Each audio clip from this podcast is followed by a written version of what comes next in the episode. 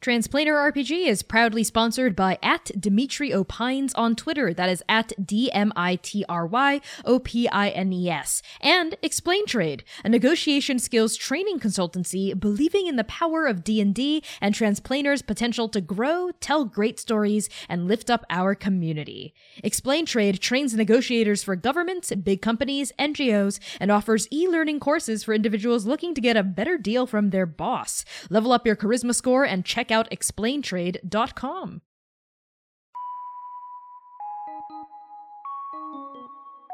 Hey there! Thank you for tuning in to Transplanar RPG. We are an all transgender, people of color led, 100% homebrew, Dungeons and Dragons 5th edition live streamed actual play campaign set in an original, non colonial, anti Orientalist world. I am your game master, Connie. My pronouns are they, he, and she, and my cast is as follows. C. Thomas plays Oka Hien and Aasimar Bloodhunter. Max Guo plays Dewey Quirk and Aarakocra Artificer. Erica Flaidlin plays V. Scherzo, an elf sorcerer. Valiant Dorian plays Voska, a Yuan-ti bard. Hamna Shahid plays Jaron Cotter, a dragonborn rogue. Dare Hickman plays Gentle, a Triton monk. Quinn B. Rodriguez plays Citlalli, a changeling cleric. And Austin Knight plays Abiku Ishtar, a reborn Goliath ranger. So, with that out of the way, here are the content warnings for this episode. Content warnings for this episode include apocalypse, climate disaster, war, grief, death of loved ones, complex and complicated relationships, romance, flirting, nightmares, disreality, and fantasy violence. Arc 8, Episode 3 Sad, Slow Songs of Parting.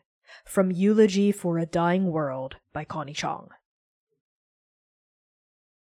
That's right. So everybody, please make your fate rolls now. A gay d20, no modifiers. Uh, so while my lovely players are figuring out their fate, as always, please let me bring your attention to the Doom and Fortune tracker right here on the overlay. Should be right over to the right of the screen over here. Once per session, our PCs will be making a war effort roll to push the tracker back and forth until Doom strikes and something terrible happens, or Fortune smiles on the world. So, based on the reactions already, I think Doom might be striking soon, but actually, the trackers have nothing to do with the fate rolls, or do they?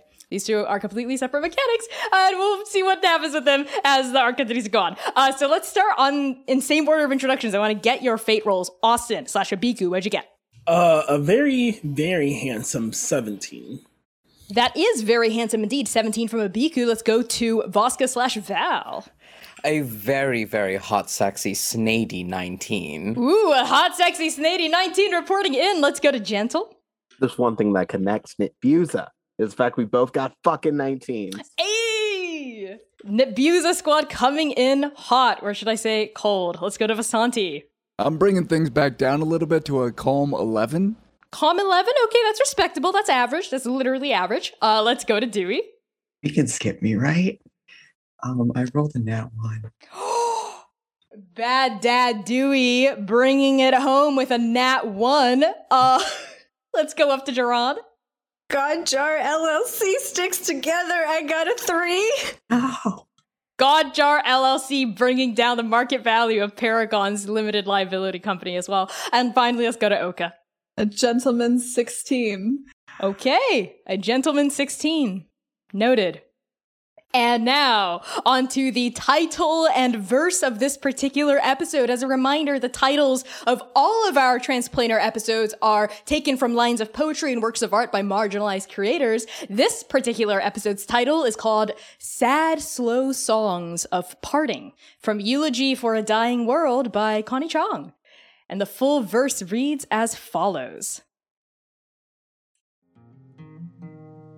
The forest is shivering the fragrance of the forest is shivering against the broad black leaves of the hapu fern. The palapale with its black, narrow ferns, the trembling ferns and timid flowers. Above, above, the birds in the sky fall down. Below, below, the fish of the ocean sing songs about the end of all things. The woman is there. The fiery eyes, the stormy locks, the columns of smoke rising, rising. The top of the mountain rises. She perches on the peak. Her foot is in the dying ocean, in the reef of dying fish. The fish of the ocean are singing, singing, their sad, slow songs of parting. The birds fall down, down, their colorful feathers kiss the current. The fish rise, rise, their trembling scales turn to mist. Above, above, the woman perches on the peak. The sky is falling, the ocean is rising, the mountain is turning to mist. She opens her strong, broad arms and storms and storms until the long dark closes in. 10,000 miles of salt.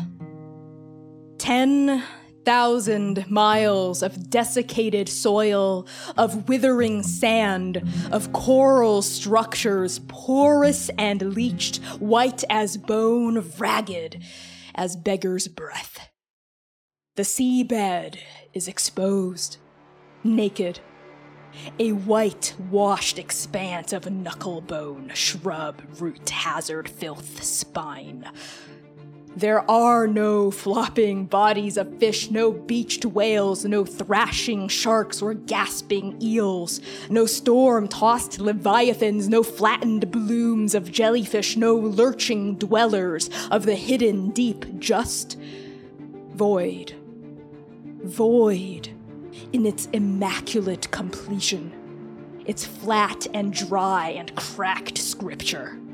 No souls linger here. This is not death's domain. The millions, billions, trillions of fish in the Hema and Sigirni Sea have been consecrated to the empty. And now, these former oceans become unto graveyards to ships.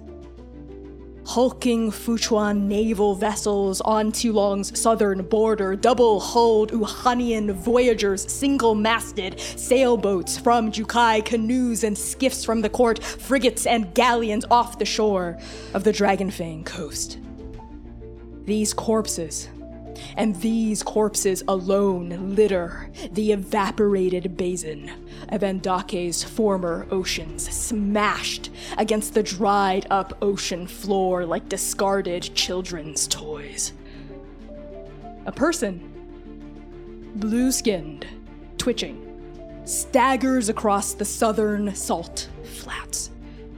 Behind them, the looming mass of Nawa Mountain, its sides dappled by emerald jungle. They stagger forward, their sea green and black hair falling into piercing blue eyes, upper arms tattooed with oceanic imagery. Empty shadows lick off his shoulders in unstable miasmas of void, and a URL tag dangles from their left earlobe. He mindlessly stumbles past a crashed ship and vanishes into the salt. And on the prow of this ship, we see Captain Lahahana, an old turtle woman leaning fearfully against Manaya Wairua. The paragon of Mahu dutifully pulls injured sails from the wreckage, her face a careful mask of calmness. And yet, underneath it, in the pull of her brow and the twitch of her bottom lip, we see fear, rage, and coiling beneath it all, the strongest, most uncontrollable, overwhelming emotion of all grief. But before Manaya can scream, before she can cry, before she can do anything but stop to help the people around her, down comes the dust. Where the god spine used to be, we now find nothing. Just flattened earth. Pebbles. Bald expanses of nutrient starved dirt. Weeds, stones, lifeless grass, the same shade as the final grasses of Tongo. The northern border of Tulong now tumbles headfirst into a hundred mile wide strip of God-spine detritus before colliding with the crimson dappled sand of the Tenushlek. To the west, the Torovar Desert also hurtles toward a dead tract of land where the Godspine used to be, and wind now howls over this felled gulch, blasting past the hollow memory of where mountains once stood. The stranger's fist is a black sun in the sky. One by one, its fingers uncurl and the remnants of the god spine filter down onto Andake in a flurry of parched white and red particles. At first, the Alliance thinks it's snow, then ash, or perhaps even bone dust, before realizing what it really is just dust. For three days and three nights, the blood red sky rains, even redder dust. The air is throttled with it. The sunless light blotted out, stifled darkness muffles the horizon illuminated only by the Alliance's stalwart mages. This dust contains no soul work. It's not the remnants of life in the Godspine pulverized and scattered. It's not the ghosts of bulettes, lions, panthers, manticores, qui, harpies, scorpions, or even the people who call its peaks home. This dust is one thing, and one thing only the lucent echo of destruction. And for three days and three nights, the dust falls, coating the ground in a thick blanket of white and vermilion powder, emanating a distinct lack. The empty has taken the sea, and it has taken the mountain too. Gentle, after you sense Oblivion's presence, you are shunted from the Dream Shield. When you return to Camp Vanguard with Wu Ming in tow, the Alliance is shocked to hear your findings. And for the rest of the Second Stranger War, paragons and keepers are made to sleep in shifts under the watchful eye of a dream prophet. The camp thrums with fear, desperation. Morale initiatives are undertaken and fully attended by soldiers, workers, civilians alike. The lines in the med wards grow long. One day, we see Oka, fully crimson, drenched in blood, riding out of camp on Sitada's back. We see Mercy charging forth, grabbing the vein, stopping Oka, shouting at them for them to come down. But Oka does not relent. They pull their elk free of Mercy's grasp and thunder out of camp, flinging themselves back into the fray, drenched in blood. Another night, we see Vasanti talking to Trenchfoot, the two of them huddled around a bonfire alongside other underground contacts. And the day after that, we see Abiku and Shrinyi gliding through the air on Sun's back, white and crimson dust tangling through their hair, their eyes scanning the parched ocean bed of the northern salt flats for signs of trouble. And in an evening, we see Geron and Dewey in the blacksmith square working tirelessly on these new god jars, the clanging of metal on metal ringing out well into the night. And off to the side, we see Bud sitting calmly as Garu takes his measurements for armor. And even later into the evening, we find Citlalli and Voska in one corner of Camp Vanguard, faces drawn and illuminated by licking tongues of bonfire flame, talking in low, hushed tones. And the next morning, we find Gentle and Wu Ming in the mess hall, talking over bowls of congee we pull in onto the scene in particular to find Wu Ming nervously wrapping her fingers along the side of her cup. White dust falls uninterrupted, a few flecks drifting into your shared breakfast. Uh, gentle, good luck on your mission to Dabathati. Give the mountains my sorrow. Yeah, I can do that, and uh, I'll need luck because I am dealing with Sybil. Luck, luck. Sybil, the cruel, cruel Sybil, Sybil the cruel, cruel Sybil. Yes, you will need luck, but I think you and Citlalli are the best people, people, people for the job. You are going to do great. Thank you. Uh, and on that, I think we cut to Dabathati.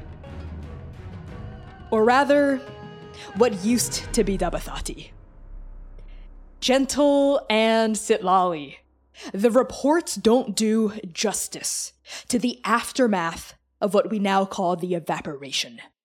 Standing vigil in the midst of a blasted field wrapped in a hill of black glass is the capital of the Republic of Talmud. From your vantage point on the other side of this structure, deep, deep within the Torovar desert, it looks like a massive black, well, chrysalis. Its boundaries are foggy, translucent. You think you see the mercurial shimmer of waterfalls beyond it, the bustling of bodies on streets, the jagged stalactites brimming on the ceiling. The chassis is, of course, Siraksha's gift.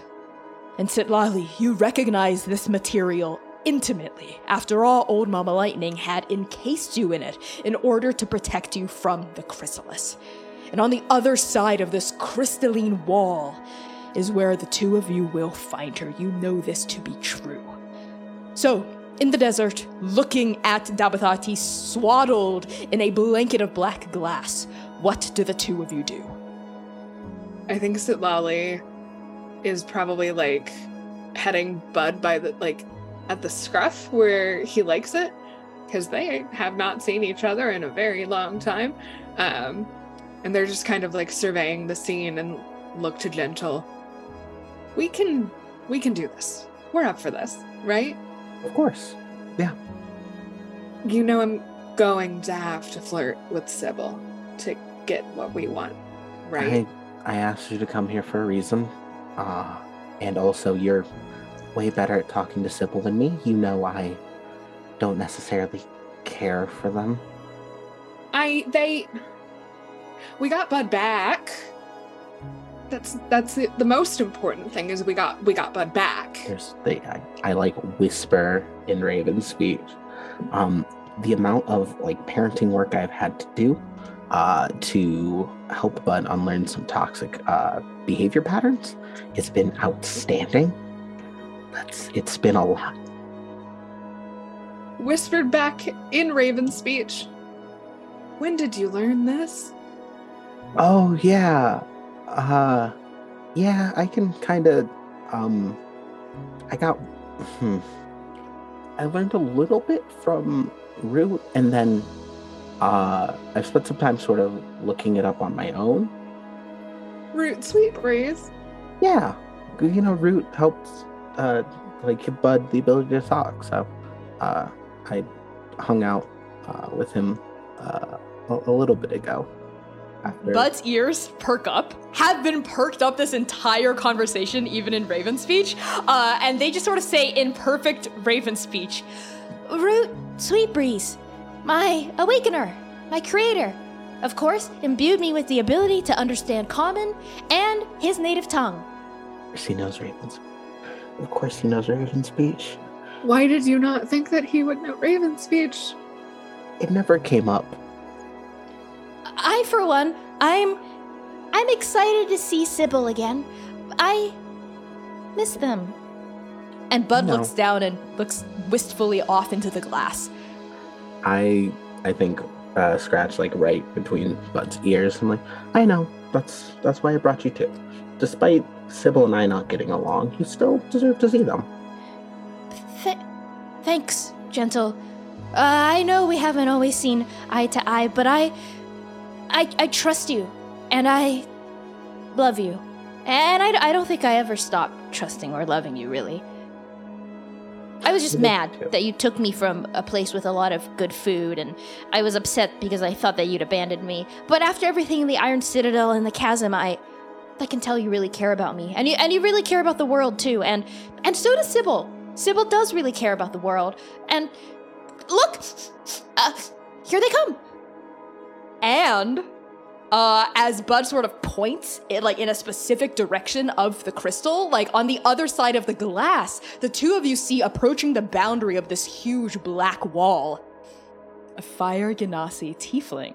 They, of course, have deep red skin that like turns black at their forearms, their hands, their fingertips. Uh, their horns are pure obsidian and they're cracked too. And in these magmatic cracks, steam vents and glows this kind of devilish red. Their eyes, as always, are these like pure gold, right? Uh, and they're currently wearing uh, their signature leather armor with a sash tied around their waist. And they kind of, uh, actually, they like kind of saunter up to the glass, uh, and you can see them swimming into fuller detail, uh, almost like they're on the other side of like a fogged mirror. And only when they get closer can you really make out their figure. Like you can't see anything else that's specific about Dabathati beyond them. Uh, and they approach the glass and they seem to like lean on it and survey the two of you. Uh, but there's something underneath, I think. They're usually confident, very like suave and snake like almost demeanor that doesn't feel quite typically Sybil like. There's something, there's something else brimming, bristling underneath it, almost thorny or prickly or uneven. Uh, so Sybil actually leans on the glass and taps on it twice, and a crack uh, shoots downward from where they tapped it, uh, almost like a lightning bolt, uh, serrating through the wall, and it opens. It cracks open on either side like an aperture. Uh, and the two of you see them fully now. This glass is at least like 10 feet thick, so it almost seems to form like a jagged passageway that the two of you can squeeze through to get to Dabathati if you want. And Sybil on the other side has their arms kind of crossed lazily over their chest and is eyeing the two of you. And Bud is like, you know, at attention, looks very excited uh, and enthusiastic to see Sybil. And Sybil just goes, Well, well, well, well. If it isn't Citlalli Thornheart yet again. Welcome back to our home, though under such dire circumstances. And yet, even as their hands are crossed over their chest, you see their fingers are drumming almost like anxiously on one arm. What did the two of you do? Sybil, it's always a pleasure. And I think they like put a hand on Gentle's shoulder and squeeze, and then just kind of take the lead. Um, and as they start to enter the the passageway, I think she puts a hand out and touches the glass and like strokes it a little and says, Hello again, old friend. Saved a lot of people. And then keeps going. Yeah, what about you, Gentle?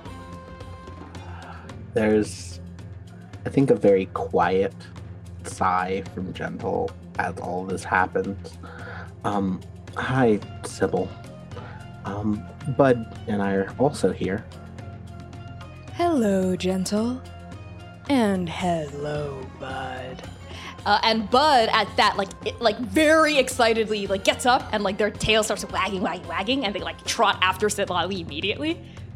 It's good to see you alive and well, and you too, Gentle. Same.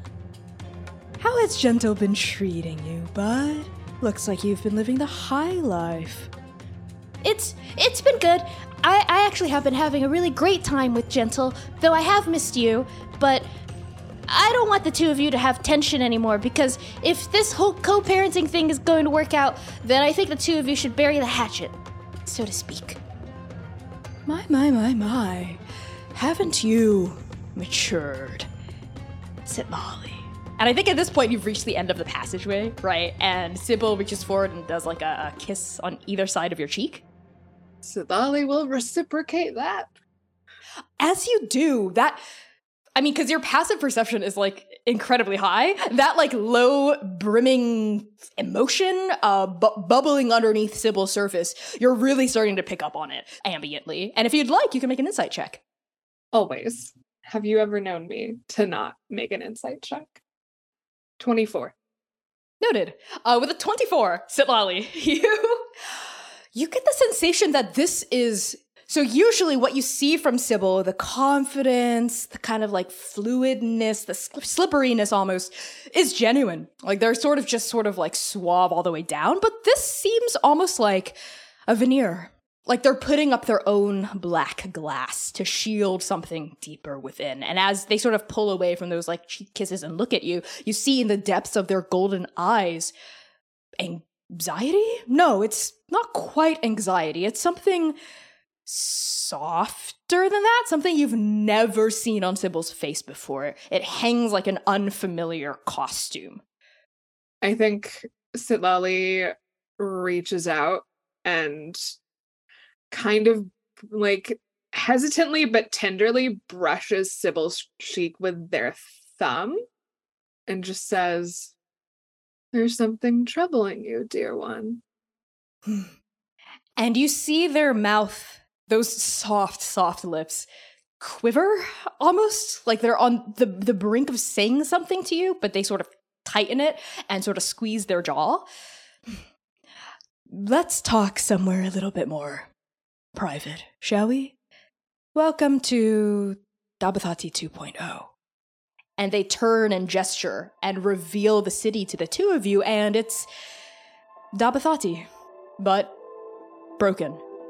You see the hard, vicious, violent edges of the city where it seems like this crystal dug into the city and just sort of gouged it out as a way to protect it from the evaporation of the rest of the god spine. Uh, you even see parts of like where sewage pipes have been cut in half and continue to just sort of like spit water out like one end of like a half pipe now uh, from where the wall meets uh, concrete and steel piping.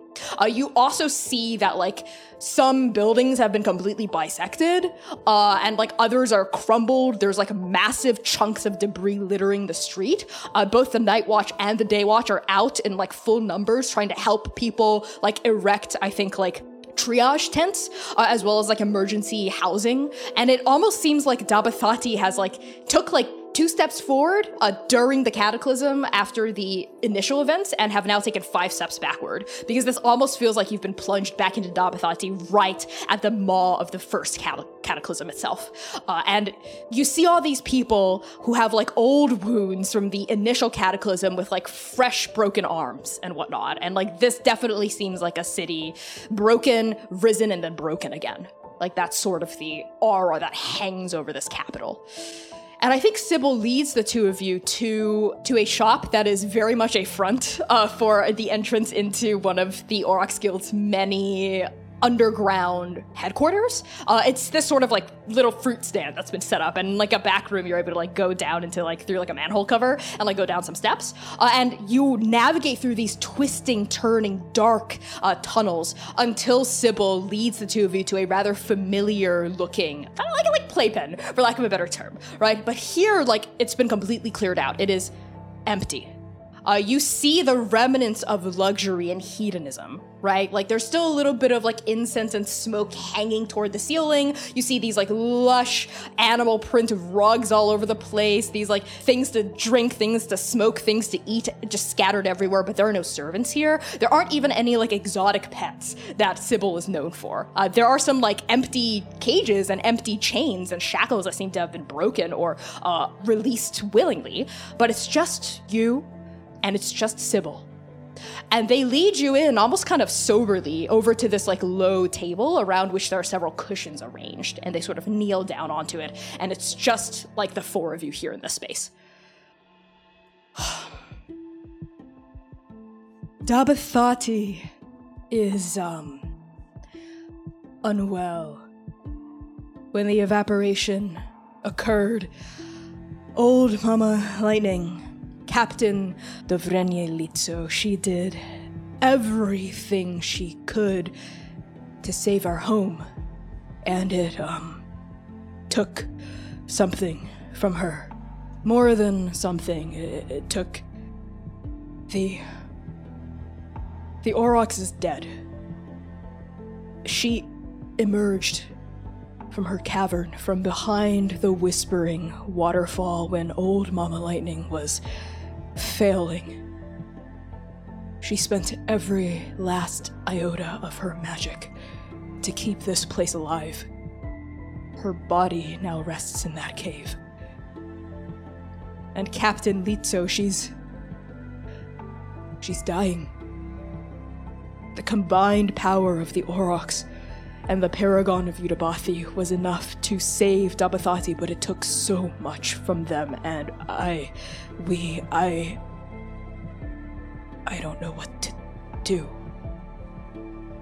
And in that moment, Sybil knelt there on that cushion, looking at you, Citlalli, almost plaintively. You see, you know, the, the leader of a massive crime ring, but you also see a person whose foundational confidence and worldview has been completely shaken. It's cracked them open into something uncertain and vulnerable and soft that they've never allowed themselves to feel. Citlalli reaches out and puts like their hand on top of Sybil's. I don't know if you and the Aurochs were personally close, but my condolences either way. We, and I think they kind of look to Gentle. We came to appeal for your aid, but it seems that first you might need a bit of ours, which we are happy to give, right, Gentle? In the wake of hearing everything, Gentle has softened. Sybil's still a person, uh, and Gentle is more than ready to help despite personal feelings. You help me, even after everything I've done to your bud, everything I've. I've. And Sybil sort of looks off to the side to see Bud, who has, I think, trotted over next to them and has sat down and is looking up at Sybil with those like bright black eyes and that big wet black nose. and Sybil reaches out a blood red hand tentatively. And then Bud closes the gap and like nuzzles the top of his head into the hand.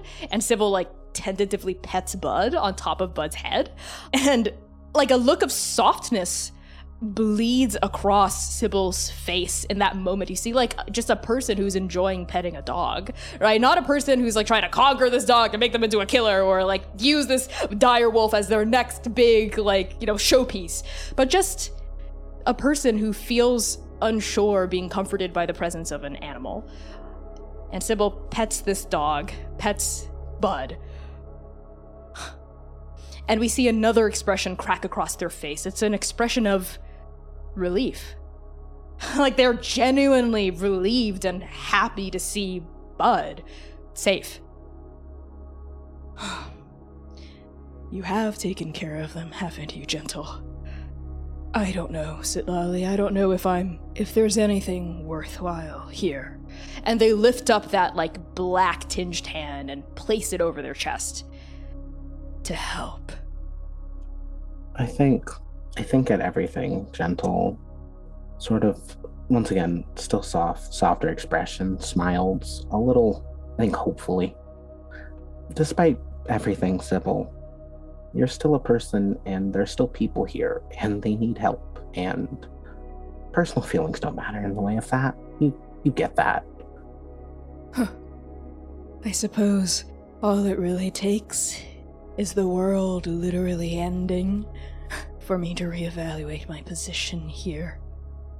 If the two of you can get someone like me to try to change, to accept your help, then maybe, just maybe, you can get her to change too. Old Mama Lightning, she is as unwell as Dabathati. After the death of her mother, she. she's barely holding on. We'll do what we can. Um, and I mean, not for anything. I do have a tendency of helping Dabathati with a couple of words, so. The Speaker of Dabathati. That's what they're calling you now. I hope you know that, gentle. The Masked Hero. I thought it was a load of bullshit, but now, looking at you, perhaps I was wrong. Citlalli, I have regrets. I have so many regrets. About my station, my path in life, about. And they reach their hand away from Bud's head and almost like hold it across the table toward you. us. I don't want this journey of hours of, of life to, to end with all these heavy black stones in my heart weighing it down. I greeted you at the black gates of Dabathati because I, I want old Mama Lightning to come through this on the other end. We we need her.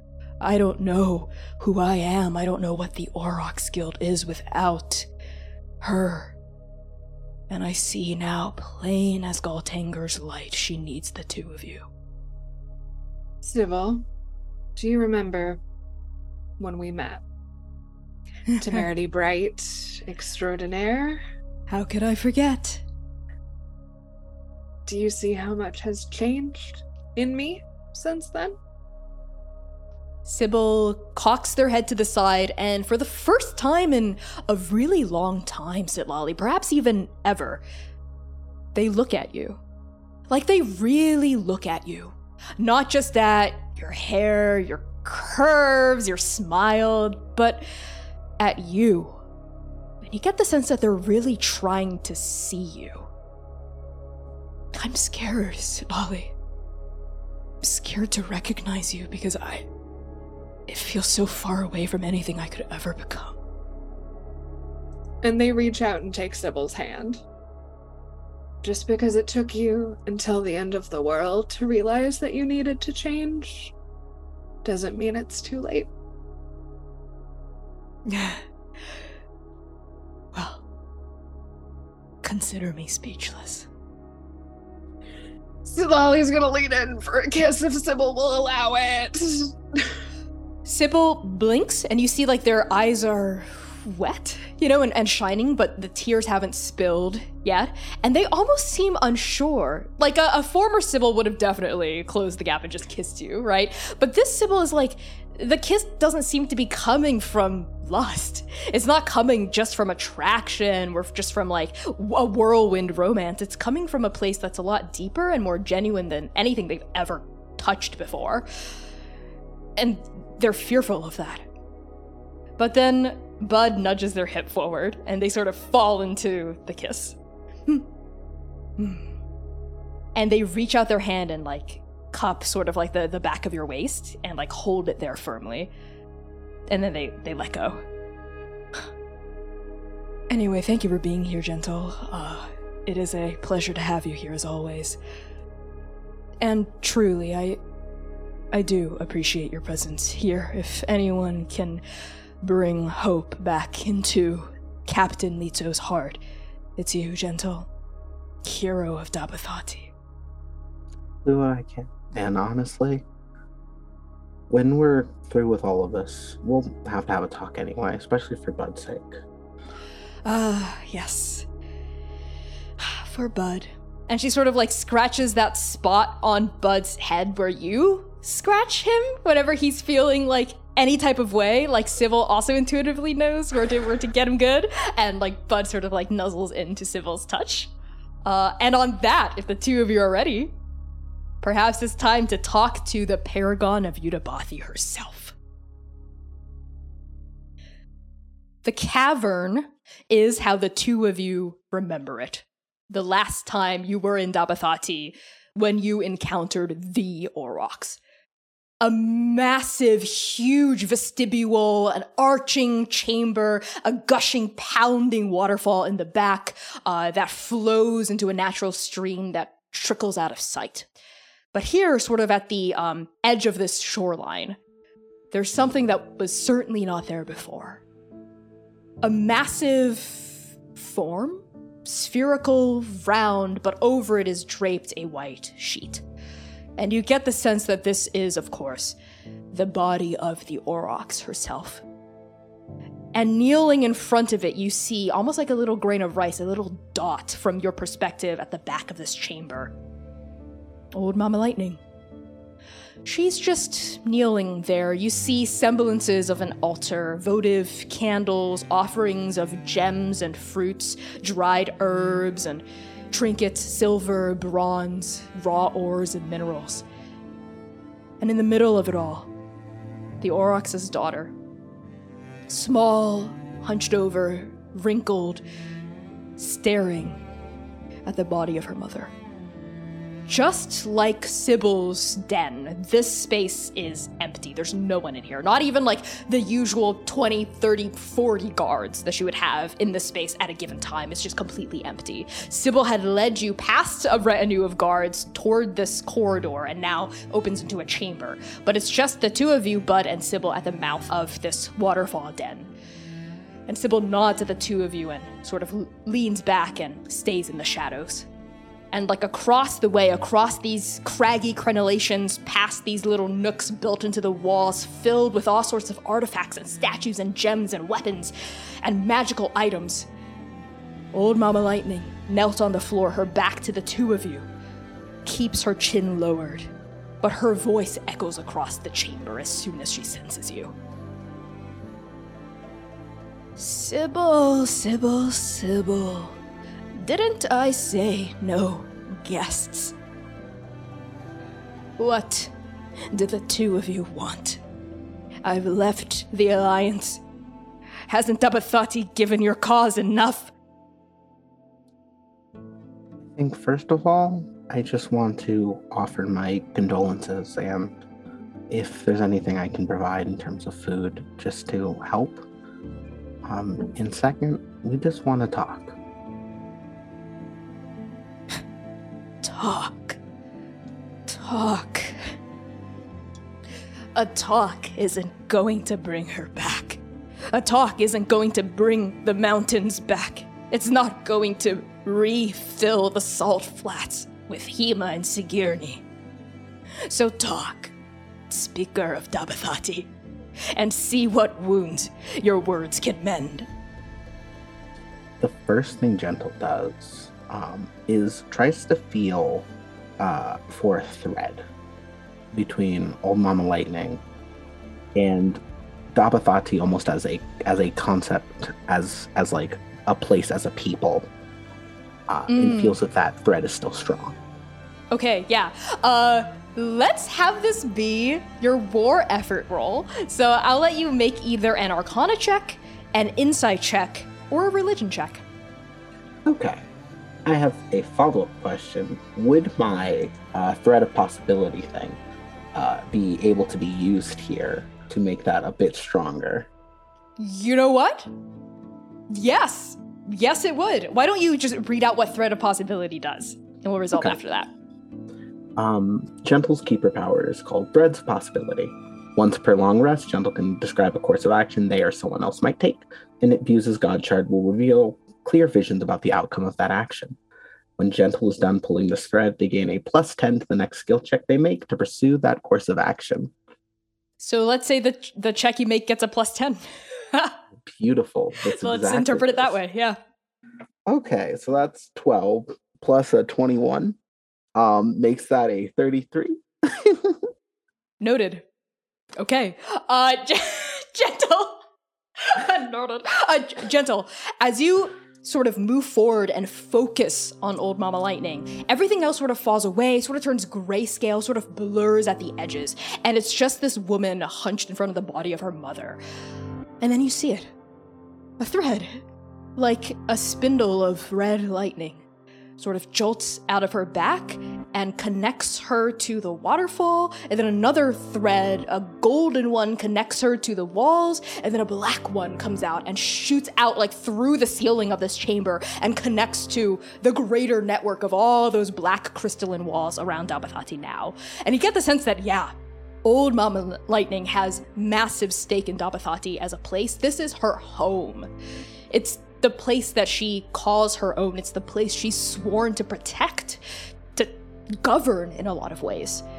She's intimately connected to it. Uh, Captain, um, I I don't necessarily know if this is the best thing to hear, but I know that your heart is still invested in Dabathati, and I know ultimately, as bad as everything seems, losing everything would be so much worse. And I want to know what I can do to help, what we can do to help, not just as an alliance, not just as uh, keepers or paragons, but as people who care about you and care about this place as well. Help. Help. And old Mama Lightning finally turns sideways, uh, one of her eyes sort of swiveling in its socket to look at the two of you. And it's the eye that has three different colors flashing in it. Yudabathi's eye.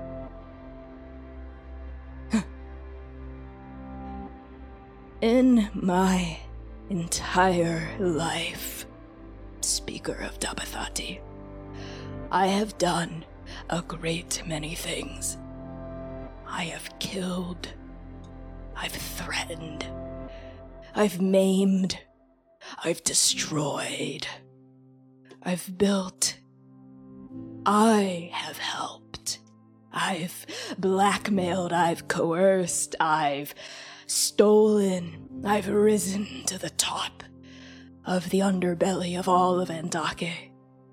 But I have never, ever relied on someone else except for my mother.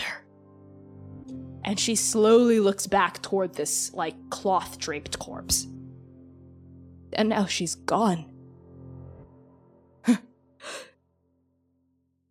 One of the main reasons I've never relied on anyone else is because I didn't need anyone else's help.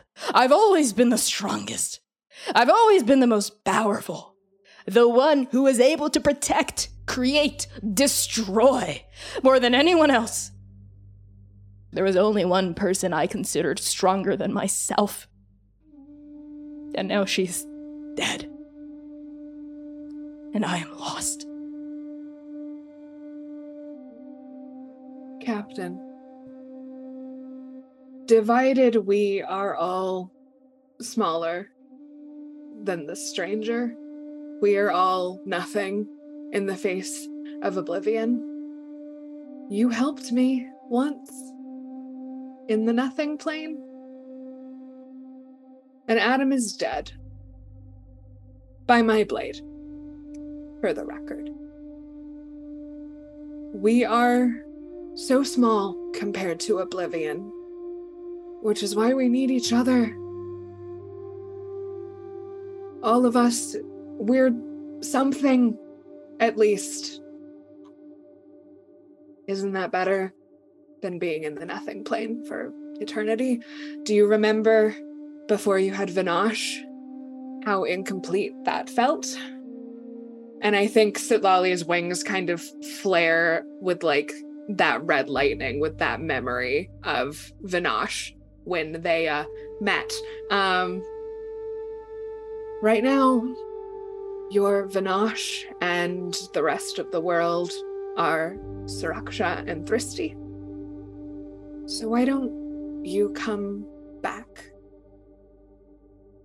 And we stand together, and we live as one, or we die as one.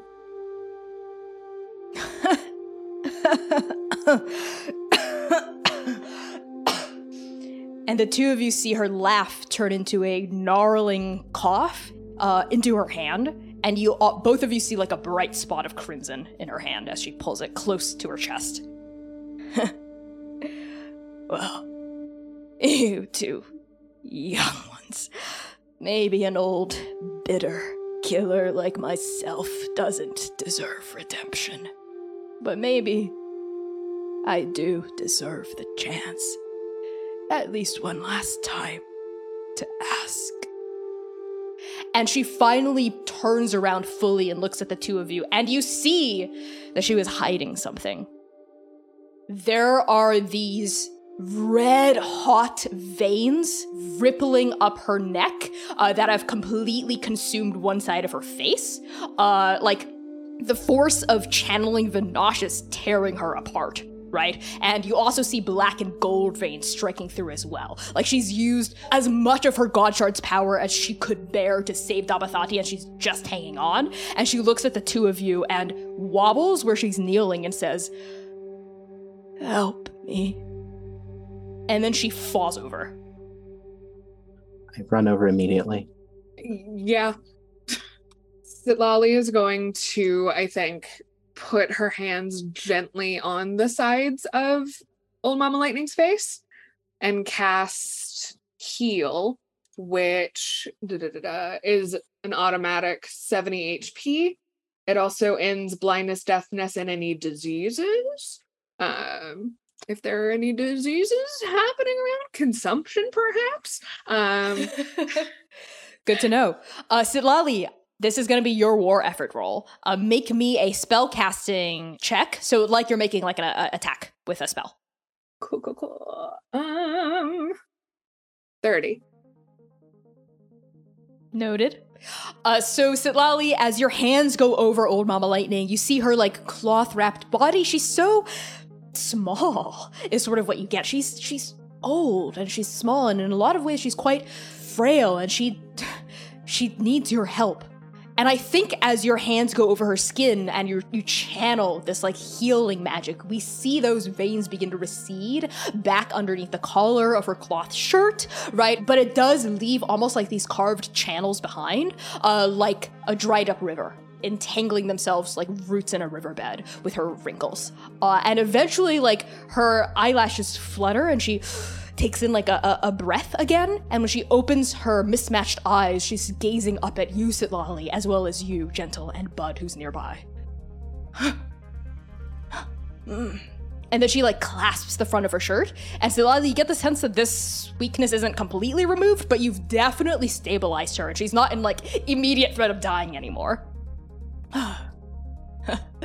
you know, a part of me, if you hadn't shown up, had resigned to just dying here next to her. I know.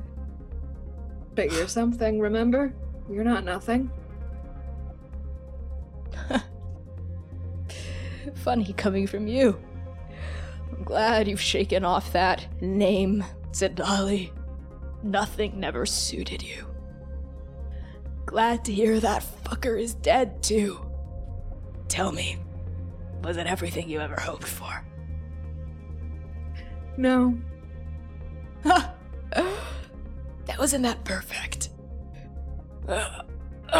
And she like painfully pushes herself back to it like a stand, but she's holding on to you to help her do it. And she like picks up her cane from where it had dropped from where she was kneeling and uses it that to stabilize herself as well. And I think Citlalli is also using their cane to stabilize her. So it's just, you know, I cast Yeah. Chain Cane. Uh, Shade Kane! Somewhere off in the distance, Kane goes, "Hello." Uh, yeah, she she But in pulls French. Bonjour. I don't know. Uh, she she she, she pulls herself. Old Mama Lightning pulls herself like to like a fully upright sitting position and looks at the two of you evenly nodding. Fine, fine. I'll help the alliance again. But only as long as the two of you are still a part of it. Oh, right. Someone before this didn't get the memo that I'd fucked off from the Alliance, and they sent me this very silly invitation. She reaches into her like cloth armor and pulls out what I can only describe as an extremely homosexual RSVP, like an like a letter. Like it's embroidered, it's like eggshell creamy parchment paper, like it's like weighted, like it looks like like really nice, right? And she like actually just hands it over carelessly in the two of your direction, doesn't care which one of you takes it. Uh, this person, oh, thank you, gentle, uh, says he'd be honored to offer up his land for the Alliance to use as, and I quote, the fabulous site of your magnificent final showdown.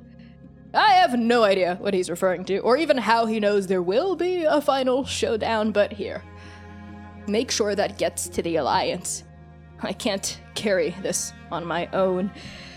It's going to take me a few more days to get back to Camp Vanguard, but I will come when the call is sounded. And gentle, when you look down at the letter, you see that it is addressed from one Dalapathy Saeed. course. Um, thank you once again for everything, and I promise, um, even after we save the world, I sort of have a project in the works, and Dabathati will be one of the first places we hit. Ever hopeful, aren't you? Well, if we do end up thwarting Oblivion once and for all, you are more than welcome to start an organization here in Dabathati. Just to know that all guild fees do pass through me. Understandable. And now, I would appreciate a little bit of privacy. I believe a certain insubordinate captain of mine might be able to put the two of you up for the rest of your stay here in Dabathati. Uh, yes, of course, Captain Litzo. Good. I'll spare you your head this time, Sybil. But don't keep pushing your luck when it comes to disobeying my direct orders. Of course, my captain. Sybil's very good at obeying when it suits them. oh, you. okay, that's enough. I have final rights to give my mother, and if I'm not going to die here next to her, I suppose someone has to wash the body. You don't have to do that alone if you don't want to. Are you offering your services as a former priest of the Raven Queen? I don't know if former is quite the word, but yes. Hmm. Then join me. I'll help however I can. We do need a witness. And I think for the rest of that time, you like gently and very like ritualistically remove the sheet to see the limp form of this massive beholder, right? This Aurochs. And together, you and Old Mama Lightning wash and clean the body and give it its final rites, while Gentle and Bud stand vigil. And I think as we fade down on this scene, we're gonna open up on a balcony of a like third or fourth story walk up, right? Right in like downtown Saraksha district. This is Sybil's like personal, like private above ground digs, right? That Citlalli, you've spent many a fun romp here as, you know, whatever you swing by Dabathati, right? Uh, but here, I think we find you, Citlalli, and you, Gentle, and Bud, just sort of lounging and sleeping curled up nearby uh, on Sybil's private balcony. It overlooks what used to be a beautiful vista of like the market square, but now storefront windows are caved in, glass and debris litter every block of the street, and just the distant sound of crying and occasionally sobbing and screaming and low explosions muffle the air. But up here, looking down over the city, with Sybil somewhere inside, making some sort of dessert, and the two of you together with Bud, it almost feels like maybe things will eventually be okay. Everything's so uncertain, and the sky beyond the black glass is still red and full of eyes, but you have Sybil now, and you have Old Mama Lightning. What do the two of you do on this balcony? I think Lolly is leaned back against a pile of cushions, very like, you know, Sybil. Uh, they're very plush and uh, expensive. Um, and she just kind of looks over at Gentle. How are you doing, honestly? Gentle takes a, a, an extended second to really check in with themselves. Um, despite everything, I'm doing okay. Uh, stuff like this, knowing that even with the sky being completely red and the world about to end, knowing that I'm able to go to different places and help people find a little bit more hope is, I think, everything I could ask to do. Um, and I appreciate you being here uh, for all of this, and I couldn't have done done this without you. So I'm I'm okay. How are you? I mean, it's the end of the fucking world. Um, but somehow I'm doing a little better, which is weird, but good. I think I settle a little closer.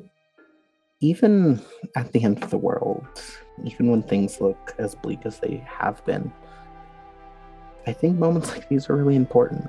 Little moments of beauty and peace, and even a bit of a victory. It was a bit of a victory today, huh? Yeah, that could. I can't think of a way it could have went uh, better.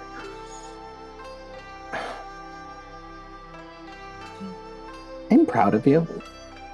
What? I remember how much of the mask you used to wear back when all of this happened what, a year ago. And you've grown so much. Thank you. But um look look who's talking. Uh the person who used to wear the literal mask. Um Mix speaker of Dabathati. Such a title. It is Um, such a title. I don't. It's your title. Uh, it's it's weird to have that much recognition. um, but I'm I'm also glad with how far I've come, and I wouldn't have been half as far as I got without knowing you and having you in my life. And thank you. I appreciate you. I I I um I, I appreciate you too, gentle. I've also been looking at your letters uh, a bit, especially with everything happening. Um, Moonbeam, by the way, very cute. I mean, is it cute considering we don't have a moon and I only know that what a moon is because a man from Ohio explained it to me before he uh, threw me into the nothing plane. Um, I You don't know. It, to, you you don't have to squash it. It's still. I like it, you do? Of course. Um, and I've been thinking about the conversation we had a while back, and I I like you. What? Gentle sidles a little closer. I, I like you a lot, Lolly. Like as coworkers or like as friends or like Gentle doesn't say anything but gives you a very knowing look. And I think Citlalli is just getting progressively redder and like like gets starts to get red and then like catches it and then like goes back to their normal skin tone and then like starts to get red again and then goes back to their normal skin tone. Uh, Remember that question you asked me a while back? I ask a lot of questions. Uh, Gentle, you're gonna have to be more specific. Um, The one where you asked if you could kiss me. I, I do remember that question. Yes. Um, well, I, I have a I have a pretty solid answer. Oh. Yes.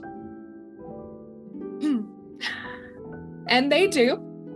Um, and I think against, you know, whatever uh, the amount of self control Citlalli possesses, um, the weave around them starts to vibrate intensely, um, and fireworks go off as like thaumaturgy fires without them casting it. Uh, That's really cute. I don't have control of it, and I'm paladin of the weave. Come here, and they kiss you again. Like, And I think on that, uh, we close down on the scene on the balcony. Uh, and we are going to go to a different scene now.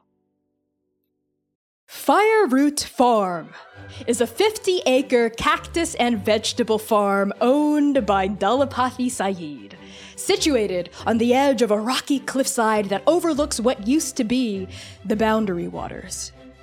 But now, It is a vast, sweeping expanse of parched earth, stretching toward the muddy shores of the court to the far west.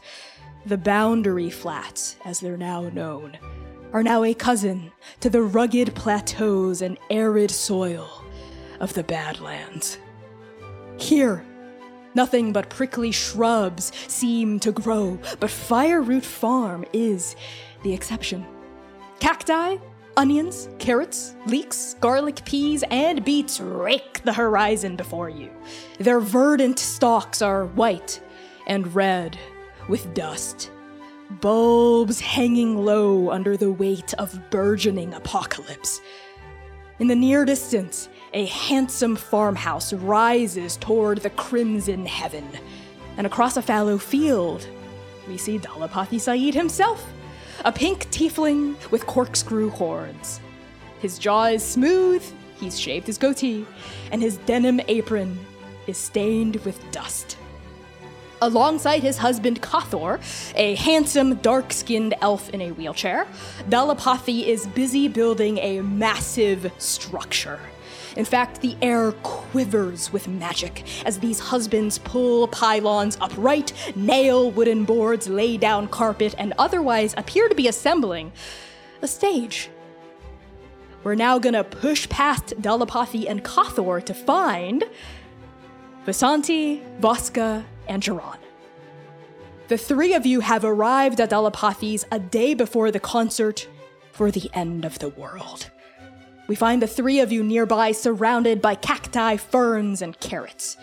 Why don't you tell me what are the three of you up to? I think Duran uh, walks up towards where maybe Voska and Vasanti have been talking, like arms full of like weird little contraptions, and just kind of goes up. Uh, Voska, I think. Uh, why exactly did we need two tons of fireworks again? Because after uh, Kane's opening, in which uh, he frolics forward with the chained empty beasts, there will be a sequenced release of fireworks, including but not limited to from the east, from the western corner all the way to the eastern. Yeah, I I don't uh, about about those chained uh, the empty beasts again. Are we sure that that's such a great idea? I mean, I know that we think that we can control them, but I really I don't want to um, risk that again. I believe that they are subdued, but if you are incredibly concerned, I can have a chat with Kane to see that perhaps we instead have them dealt with and parade them instead. Either way, it's the same effect. And John kind of like shifts the the fireworks in their arms. I just think that we have to be careful. I mean, the empty beasts have been getting more and more and more powerful as we travel. Either way, I'll be sharing the stage with Kane as well, and I think between the both of us, if there is a momentary need for us to deal with all of the empty beasts before anything goes wrong, I believe the two of us could do so. Okay, Vasanti, here, hold hold hold these, please. And Vasanti takes. I don't know why we need fireworks when I can just, you know, start shooting fireballs into the sky. That's just as safe. It's. And They were Kane's insistence. Fine. But, we got the platforms, right? Like, we're gonna have, uh, for my idea, we're gonna have like little platforms around the stage, like up high, so, you know. Voska looks at you with these with this bright smile and she says, You can have any platform you like, just make sure you get there before Kane does. Trust me, don't don't worry about it. And um, I think Vasanti also like takes a moment to sort of look back at the actual farm set and sees the little cactus now a year older that she initially tripped on and almost face planted into, and she just like smiles a little bit and she sort of like yeah goes off to like thinking about where she's going to be standing on that stage to do whatever she has planned to do during the concert. I think while Vasanti is just getting ready for the uh, positioning that sh- uh, she's about to uh, position themselves on, I think Voska is looking at a plan of the out just the overlay of how the performance is going to go the concert where everyone's meant to be standing and she's practicing with parable. Just while she's looking at the plan just almost like she is minutely practicing her movements that she's going to do upon her performance but looking and adjusting all of the things. It's it is incredibly detail oriented. She's a little bit micromanaging a little bit on everyone's movements. I think there might have been a new addition to the movement by Kane, which she very very calmly she doesn't erase it necessarily but she turns the arrow to a different direct to like a curved direction so it's curved a little bit so that everything flows on a lot more smoother Voska, as you're practicing uh, with Parable and swinging it boom, boom, boom, through the air, doing your micro managerial work, actually, I think you feel a presence emanating off of Vasanti. As you weave Parable through the air, right? Parable is empowered with your own latent soul magic. And you sense, as a soul magician, something brimming off of the edges of Vasanti's. I think while she feels that like the ping happens as she's swinging parable like an incense censer, and she stops. She goes Vasanti, come back here for a moment. I swear i didn't do anything with the fireworks. They're perfectly uh, they're fixed. They're fine. They're...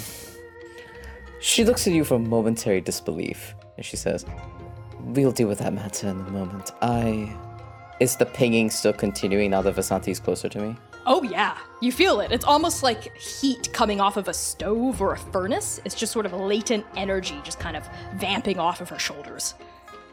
May I take a look at you, Vasanti? Uh, sure. With my. Allow me to explain. Parable is peeking up on a. on some latent soul magic and soul energy. I would like to observe what that means, if that is okay. Sure, I don't really know anything about soul magic, so um, I'll just okay, whatever you say. I I assure you it will not hurt. You might feel some light tingling and sensation if you feel any discomfort at all. Please let me know. And she begins like swinging parable like an incense censer all around, like walking around you Vasanti before as she swings it like hoops off of her elbow onto her wrist and then into her hand the actual arrow dart as she pulls onto your soul magic and begins to weave and observe it. Do i need to make a roll? Yeah let's say this is your war effort roll Voska. so make me arcana religion or history. I'll let you choose Okay, so that is a natural 15 plus 14, so 29? Noted. I hate Bosco. it when you say it like that. As you swing a circle with Parable around Vasanti, Vasanti, you get a uh, uncomfortable is an understatement. A sensation almost like if a limb falls asleep and that staticky, fuzzy feeling just immediately sinks over your entire body from head to toe like jolting through your gums, through your teeth, through your nerves. Every single marrow, every single blood cell just starts to vibrate kind of discomfitingly. But it doesn't hurt exactly, it's just a very odd sensation. And Voska, you see like a humanoid kind of silhouette or a presence begin to drift up off the edges of Vasanti's soul and almost seem to envelop her. And you've seen this before as a spirit medium. It's when presences of other entities or beings cling or anchor themselves onto living mortals. This is some sort of soul or the ghost of a soul or the echo of a ghost of a soul holding on to Vasanti. And something that strikes you is that it feels very familiar. It's not like Vasanti from a past life or from a future life or anything like that, but it does feel like related intimately by blood to Vasanti okay. in some way. So, in my professional opinion, is this something necessarily to be concerned about? Or is there a way for me to like discern further maybe the nature of the relationship? With your 29, as you focus on it more, the silhouette seems to harden and crystallize around Vasanti, and you see a form that is quite large, actually looming over her. It makes you think for a split second of a Biku, how like big a Biku is. This figure is maybe like eight, nine, maybe even 10 feet tall, like a broad shouldered woman with a kind of proud stature, the outline of hair that looks kind of similar to Vasanti's, and smells of Titanic magic. I think Voska is con- after like pulling the thread of your soul energy, Vasanti. She's like moving around. It's almost like when you are wrapping like a scarf around someone, and she's just moving around you. And she says, "I am noticing a titanic presence about you. I must admit that I'm new to this sort of influence. Abiku was my first example of this. But there is a presence clinging over the essence of your soul. Are you aware of this, Vasanti? When I was in Jukai recently with the Biku, I tried to shift into draconic mage form. Uh, I don't know how familiar you are with that magic, but apparently the Titans used to be able to transform into two different forms depending on which school of Titanic magic they went on. And uh, when I tried, um, I saw someone who looked a lot like me, uh, and many others actually, briefly, just ever so briefly. I don't know much or anything at all about soul magic whatsoever, but um, I think, based on what my father told me of an aunt I had, that what I saw in Jukai the other day could have been her. It looked like someone very similar to me, and maybe this is because I've been trying to stir up this Titan magic in me. Maybe I'm, maybe I'm starting to connect with that ancestry now. Maybe it's something I'm, like you said, working coming into, as opposed to whoever I was beforehand, or maybe I've always had it and I just didn't realize it. I am no expert on Titanic magic myself. I only know within the realms and energies of soul magic. And Voska, with your 29, you can see this form starting to destabilize even as you're swinging parable, and it's like, like it dissipates. Like you can't hold it for super long. You were only able to conjure it and see it for maybe a couple of moments before it goes back into invisibility. But it's still there. It's still lingering around Vasanti, but your ability to draw it out like an image from paint is tenuous. Mm.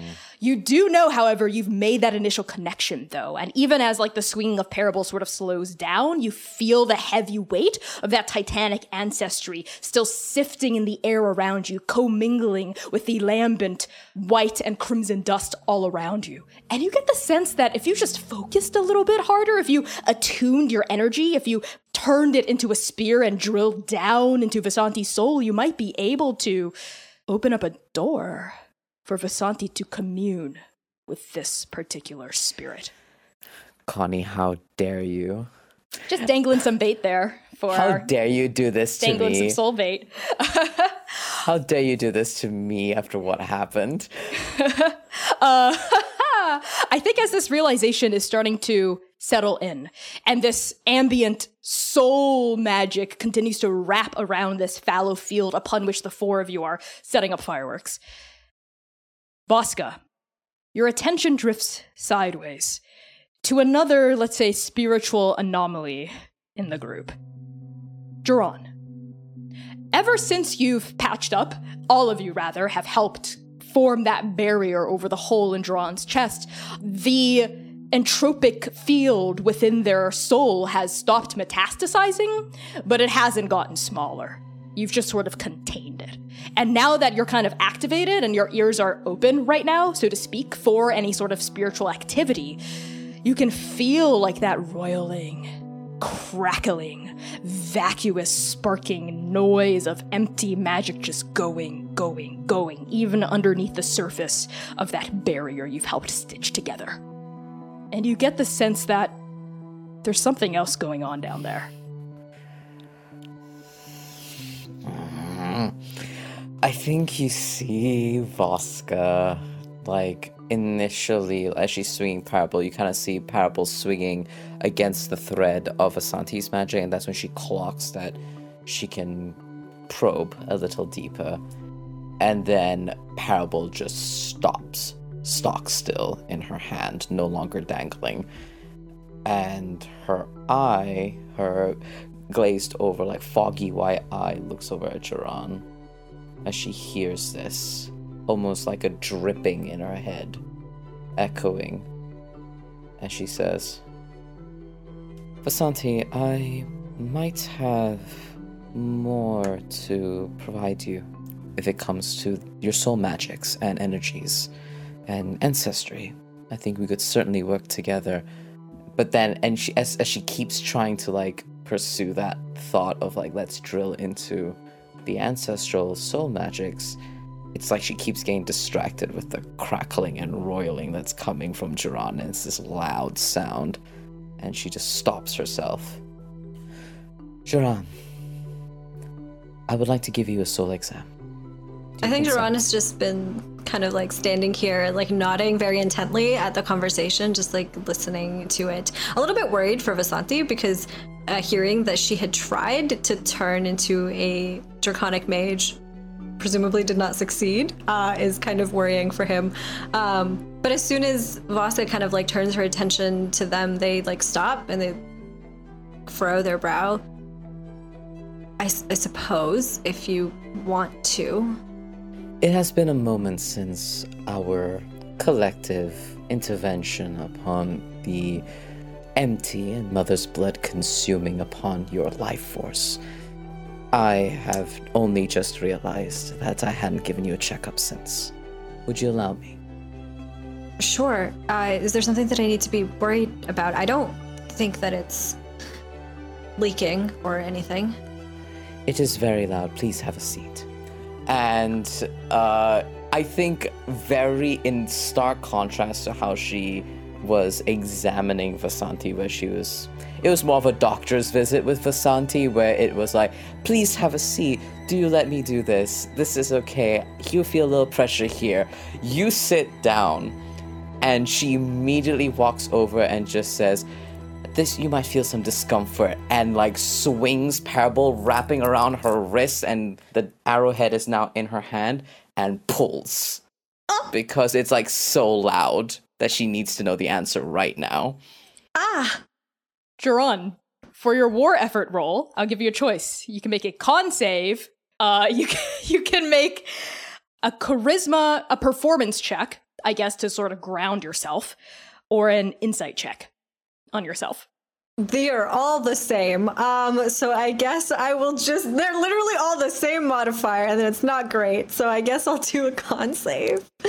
Uh, please save me. It's still only a 19. Okay, that's not bad. Uh, walk it off. Noted. Voska, as you swing Parable in Jiran's direction, sure enough, you feel it. And Jiran, as Voska examines you, pain twitches in the depths of your soul, a pain that had been very much thankfully, fortunately, muted and muffled by your friend's intervention, but it's like peeling back a scab and prodding a lancet deep into the unhealed wound. That's kind of how it feels, even as Voska's digging around to examine it. But thankfully, this examination does yield very important information. Voska, Everything else boom, sort of turns grayscale, and it's just sort of Jiran here in front of you, that black, seething mass of void bubbling and frothing in the center of their chest, and you see it. Minuscule, almost microscopic tendrils of mother's blood is leaching into Jiran's bloodstream, as well as the soul magic that infuses their entire body and what makes them up as a person. In other words, even though Mother's blessing has been contained, even in its current state, without very soon and very intense, probably divine intervention, Duran will turn into an empty beast. I think, Duran, you feel a discomfort.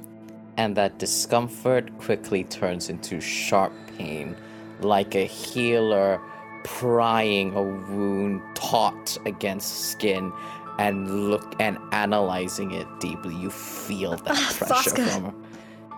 And I think this is like rem- her tone is reminiscent of Arc 7 as she prod into another individual and she says, Just bear with me for a moment.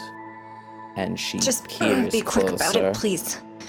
She peers a little closer, notices all of that, and then kind of like pulls away, but still kind of like as if she is highlighting like computer enhance onto it. So she is showing a thread of Duran's soul energy and the color of Duran's soul energy. She's pulling another thread, and like maybe down the thread, there is like the tiniest mark of Mother's blessing. Yeah, It's it's, like a, there. a DNA strand that you're pulling out, like a magical DNA strand, and it, it's mostly drawn, but as it goes on, you see something else that's black and red coiling around it. And as she's holding it taut against you, uh, like, like in front of you, Jaron, she, she says, "Tell me, what do you see?" It's um I'm not that familiar with soul magic, but I think that's that looks like I assume it's me. And wait, what's that? The dark That. bit. That, my dear Jaran, is unfortunately the contained Mother's blessing. No, that can't be right. You all sealed it off, right? It was supposed to be. It's ah, here. She like pulls it like that tiny little piece just to hold it up to your face. We succeeded, you're correct. We contained it. It is all but a minute band aid. Just not too dissimilar. And you see her about to chuckle, like wryly, but she glitches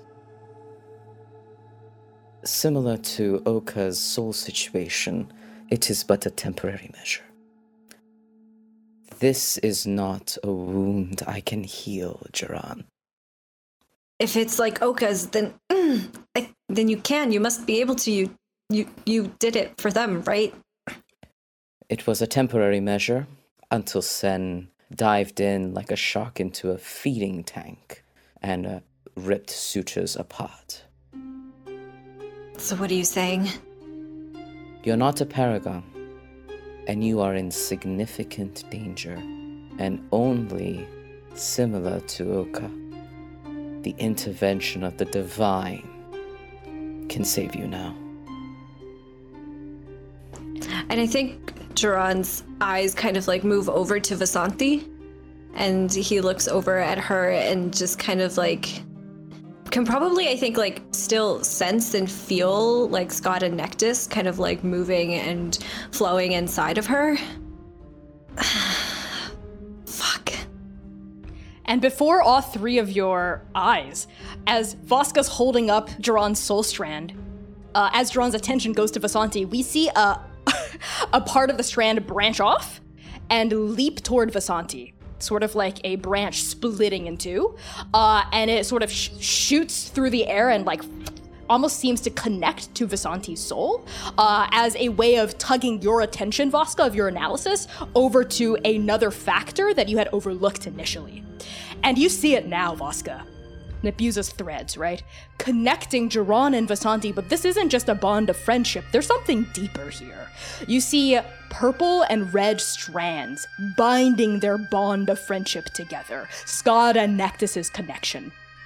And you see that string of mother's blood also winding its way up through that strand and connecting Jiran's fate with Vasanti's. In other words, if Jiran turns, so does she. And on that, evening closes in. Before we fully end that scene, Vasanti, I want you to make your war effort roll too. I'll let you choose. If you want it to be about feeling that ancestral connection to Aunt Vasanti, it'll be one roll. If you want it to be about your fate, it will be another. Tell me what you're interested in. Oh gosh. Uh, let's go with fate. Can I give bardic inspiration? You can. Yeah, I am allowing all sorts of bonuses and modifiers to these Have rolls. Yes. mine as well. Have mine as well. Please take my bardic inspiration. So it's wait- fate, then I'll just make it a a gay charisma check. So just add your charisma modifier and nothing else. As well as the two bardic inspos, so a d6 and a d12. Six and antidote. Okay. Does a 38 hit? Let's fucking go. Noted. Uh, 38 has been noted. Uh, Okay, Connie. Noted. Note that, Connie. Note that. I'm writing it down, writing it down. All right. And on that, evening is gonna close in. The bright crimson of the day fades into deep imperial red. It's easy to lose track of hours in the apocalypse. Ah, those flashing eyes, those gleaming pillars of destructive rays jolting the mind and addling the brain. And yet, through the frosted window of Dalapathy's farmhouse, we witness the sky change decidedly to a deeper, darker shade of blood red. We pull back from this window to find a vast living room complete with lush rugs, a crackling fireplace, a chandelier, a ramp coils up the edges of the walls to a grand balcony level and this farmhouse is filled with the smell of warm, home cooked food and the mirthful babble of many different friendly voices. Oka, Dewey, Vasanti, Voska, Gentle Citlalli, Jiran, and Abiku, we find the eight of you lounging on couches, sitting in chairs, sitting cross legged on cushions and rugs, nursing tea and drinks and little plates of delectable entrees. And over the course of this night, other friends and loved ones drift in and out of the space. At some point, we see Squeak dropping in, Shrini's definitely here, Wu Ming, Mercy, Kane, even other Alliance members like Root Sweetbreeze, Elder Pohaku at some point, and also at some point, Toktoa Kagan. Uh, and all of you find that dinner just kind of springs spontaneously outward from this gathering, and you find yourselves soon on the receiving end of a toast from none other than Dalapathy Saeed himself, the host uh, and patron of this particular farmhouse. He's standing in the center of the room holding court, uh, raising a glass to the ceiling. And I think this is the scene we come in on. Uh, everyone, everyone, everyone! And he's ding, ding, ding, ding, ding, ding, like tapping a knife against the glass, like so loud that it rings out kind of annoyingly over the space. Everyone, please, can I have your attention? Thank you. Uh, well, I just wanted to say a few words. You know, this is the night before the concert for the end of the world. Um, is that the official name of the concert? Can we change it at this point? Is that uh, Kane? Is are you taking suggestions? I think Voska looks over at Kane just to see if Kane has any burning suggestions before she offers an alternative. Kane is sitting in Oka and Jiran's lap. Like they're sort of like splayed horizontally and they're like eating like a mini cupcake, I think. And their like tail keeps slapping Jiran in the face. Uh, and as they lounge very sluttily, might I say, looking up at Dalapathy from the floor, they go, that name is indeed set in stone, darling. Concert for the end of the world. I mean, you can't get more grand than that. Well, I was thinking something like Paragonsert. Hmm? Hmm? Paragonsert, the concert for the end of the world, has an excellent ring to it. No puns. Voska, I, did you not read the dramaturgy notes I gave you? I read it, but has a nice ring to it, Paragonsert. Then it's decided. Paragoncert, the concert for the end of the world. Even as Kane like groans and throws their like eyes back in their head and mutters something about it being super, super cringy. Um, Dalapathy smiles, clears his throat, absently rubs the now smooths patch where their goatee used to be, and then like before remembering that the goatee isn't there anymore and goes, right, yes, anyway, well, it was just a little over a year ago at this point that four of you stumbled into my farmstead. And, uh, wow, so much has changed since then. I mean, the world has ended. I've met the rest of you. I shaved my goatee. Uh, Kathor and I closed down our, our thriving small business here so we could, you know, lend lend a hand to the war effort. And I just want to say that this is what we're fighting for, right? And he like gestures at this room with all of you sitting in it and hanging out and laughing and smiling. This isn't Dake, right? It's us. You know, the stranger could take the Godspine, they could take the human at Sigourney Sea. But this, Oblivion can't take that away from us. You know, I thought of a similar thing uh, when I first met Dr. Eluso. All, you know, at this point, like a year and a half ago, uh, remember I was telling you all about how all my tales, all my exploits of being an incredible adventurer, those were actually stories I took from Dr. Eluso. Uh, well, I did visit the woman uh, at her homestead, may it rest in peace, uh, before it was blown up, disintegrated by, by that huge eye beam. I visited her to, you know, get a first-hand account of all the stories that I would later, you know, pass off as my own. Uh, but you know, no harm, no foul. And um, it was actually during that conversation that uh, Oblivion did threaten me. uh, but I guess she didn't really see me as worthy of being disintegrated like the homestead was by aforementioned eye beam. I'm s- I'm sorry. What? it- Hmm? you met. yes? Obli- wait, you. Why didn't you tell? I'm sorry, I've never met you. What? Well, yes, I thought, and like Dalapathy looked kind of off at Kathor, who's also like sitting there, like looking a little befuddled. I thought everyone n- knew. Well, when I visited Dr. Eluso like a year and a half ago, I, well, it must have been when they were on the verge of learning who they really were because, you know, their face didn't change, but it did change when I was asking them a bunch of questions. And while we were going over the stories of their exploits together, they seemed to be putting some things together. Yeah, I put up a literal conspiracy board and I was joining things together with strings. And I was like, well, if the stories of you rescuing this family of Bulettes from 50 years ago is true, then da da da da da da. And they were starting to piece it all together. And then. Well, and then I met Oblivion, and she was very, very scary. Uh, and she said that if I told anyone, she would obliterate me on the spot. But I, but she let me go. And you didn't think that that was maybe important information to tell us before you sent us to visit Dr. Hitsaga Luso? Well, Oblivion said she'd obliterate me if I did. So I don't, I don't know what you, what you want from me, Oka. I mean, the, the world is literally ending. What? But that's not on me. The, the temperature of the room drops five degrees. Kothor, can you fiddle with the thermostat, love? I am sorry. Again, I have not. My name is Zabiku.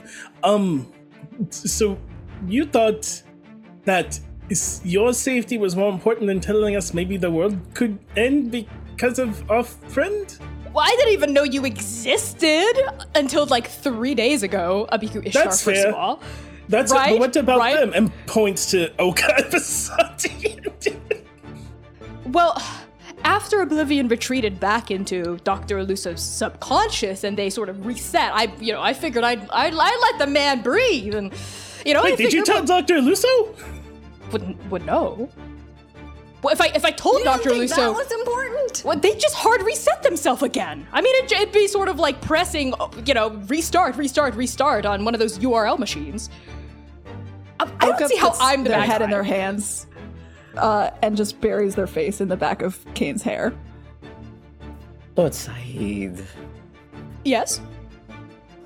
allow me to confirm that this is indeed the sequence of events. You piece together histories with Dr. Hitsakatan Luso, Mm-hmm. followed by spending time actually piecing together that perhaps they have been around longer than they might have realized. Yes, and then they turned into oblivion during that same conversation. I don't really know how to describe it. There's just the and they sort of mimic a, a circular motion over their head and make a vroom noise, and they draw their uh, champagne flute like down their body and back up it again, and then they were different. And you told no soul for a year and a half.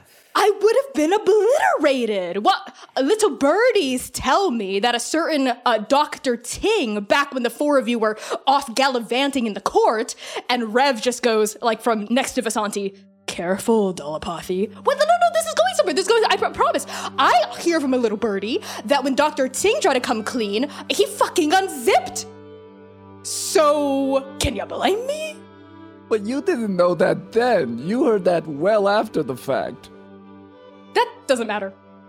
You sent us into a trap, essentially. This is what I hear from it is, oh yeah, I knew I was sending you to a trap, but it's okay because I'm okay. Well, you all were safe as long as you didn't figure it out again. Anyway, uh, gla- glasses up of juice and whatever other teas and beverages you might have. Uh, good health to Andake. Our world is worth fighting for. That was a bad speech. I agree with Abiku. That was basically the worst speech I've ever heard in my life. Yeah, Vasanti Cheers. does not raise a glass at all. Dalapathy Oh. sits back down. Drunk Okay. downs their entire drink in one go. Va- Voska slides her drink over to Oka and gives them the biggest approval to like there's a look in her eye that I think Oka would recognize as do whatever the fuck you want because you are absolutely entitled to do so and I will not stop you. I think Oka takes the glass, really seriously considers it dumping over Dalapathy, but then actually just slides it down the table at Jiran again. They down that one in one go as well. And I think at this point it's actually Toktoa. Actually sort of pushes off against the wall she's been been leaning against and she's been nursing like uh, some sort of like very refined drink this entire time. She clears her throat and says, Everyone, excuse me. I really don't know how to follow that, but I have some better news than what Dalapathy just brought upon us. Uh, my paragon, Cardew Quirk, has been hard at work on the second iteration of the God Jar, and I think you have some physical proof to share with everyone now, don't you? Uh, I do. It is not jars. And Dewey hurriedly like scrambles for, goes into his bag and pulls out a handful of what looks like just like various jewelry, detritus, just chains and uh, clasps everywhere, and it's all a tangled mess. Um, and he's he realizes this looks bad, and he uh, starts trying to untangle everything. And he's like, "It's um, it's not a jar this time. They are sort of like the chisels that uh, we talked about earlier. Um, there's pairs of them. There's two of aha. Here we go. And he finally manages to free like two matching pieces. And there, there's like varying things in this pile of jewelry. There's like earrings. There are like cuff bracelets. There are little like filled glass bottle necklace pendants. Um, but they all have the long rectangular chisel blade shape in common. Um, with like the corners uh, at one end beveled and the blade edge is narrow, but it's not like dangerous anymore. It's been sanded down. And there's like a small cutout in the center of each piece, hollow, but you know that it's brimming with like containment magic, and it is the magic that will. And Dewey's ex- ex- explaining this, and he's like, "It's uh, hopefully the magic that will tether your soul to your counterparts uh, if and when things get dire." Of course, I still need like one last part.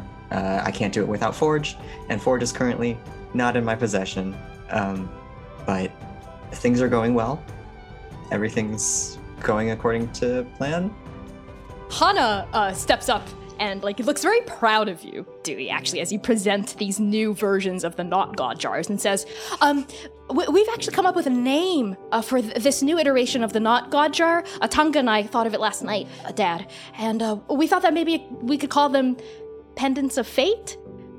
You know, partly for Dusty. I love that. Uh, perfect. Pendant. Yes, they're not. They're not all pendant, but the, yes, no, I love the name. Perfect. And like Tonga sort of leans behind like Hana and sort of whispers in your ear, "We can workshop the like exact details later, but Hana came up with it." Oh yeah, no, it's perfect. Uh, uh, fantastic name. Uh, uh, here you go, everyone. And Hana and Tonga help you untangle the rest. I think Tonga pulls out a device that just magnetically separates them into like perfect piles, like detangles it like in one fell swoop. And like these two people pick up these piles and start like giving them off to Paragon Keeper pairs, right? Like they go up to uh, Gentle and Voska and hand you each like a pendant. They go up to Abiku and Rev and hand you each a pendant. Citlalli and Oka and hand you each a pendant. Uh, Toktoa, Kagan, and Dewey each a pendant, etc., etc., etc. I think until we reach Vasanti. Hana comes up to you and hands you your half of the Skada Nectis kind of like duo jewelry. And I think Kane sort of like gets up a little bit attentively uh, from Oka and Jiran's lap and sort of gets up and stretches and just goes, Oh, yeah, well, this doesn't pertain me because I'm not a keeper or a paragon. I'm just going to um, double up on those spritzers over there. Uh, and they sort of like wander off to the side. Uh, and Oka and Jiran, both of you see Vasanti being handed not just hers, but the other one for the keeper as well by Hana. And Hana sort of goes off. I think Vasanti sort of like looks and like sheepishly and like a little bit even sadly like looks over to like Jiran and Oka and just be like just like as like like you know uh the kid who wasn't allowed at the cool kid table just sitting by herself. Vasanti, don't give me those puppy dog eyes. You know they always work on me. And Oka, I think, kind of shuffles over on the pillows and almost like rolls and crawls over to Vasanti and kind of bumps her shoulder with their own. Looks up at her sideways. And there's this like really deeply tired look on their face, but there's something a lot more hopeful about it the first time that they were here. And they look up at Vasanti kind of sad that you don't have someone to match with. Yeah, it would be sure great if someone, um, you know, became my keeper and uh, I could share this with them. and I, I think also uh, when Oka looks at Vasanti, it's like I feel like they both have a moment uh, of looking at each other and seeing like how much they've changed this past year. Of like Vasanti, her hair is longer. She's got still the faint scars of almost being pulled apart and the different colors, and also seems a little bit tired. Uh, yeah, I think they both just like have that energy together as they're looking at each other. Well, Remember the first time we were here, technically, and we had to share a room, and I was so certain that you were going to go into my bag, steal all my things, and be gone in the morning?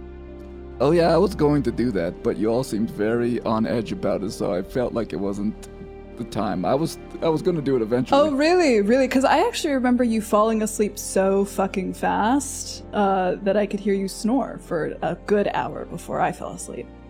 Look, I was tired, all right. Who was the one who dealt like the the final blow to those MTBs? It was uh. I am a goddess, she says. Look at you now. well, you know, I'm I'm like half. I've got goddesses inside of me and gods. That's that's a big change. Let me hold on to that for you until he's ready. They say that kind of lower and look at Jiran. I think Vasanti's face um, has a sudden urge of like you can tell she's like holding back a little bit of happy tears. And she just like looks in Oka's eyes and like I've missed you so much these last few months when we've been apart. I missed you too. But now, and they kind of take Vasanti's, twirl it around their finger, uh, and then like go to like hook it up um, on one of the bottom rungs of the ribcage armor that they wear, so it almost like dangles off of their own bone. Now, we will never be apart. Yeah? Always come when you call? That kind of thing? Always. And on that, I think we pan to a different corner of the room where a keeper paragon pair are also having a conversation. And we pull in on the moment of Gentle and Voska receiving your pendants.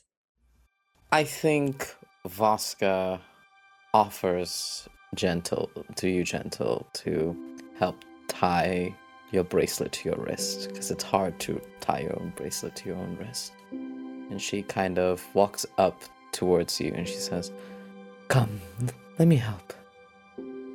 And just if you allow her begin tying the little threads to your wrist. And i think like both Voska's and Gentle's match.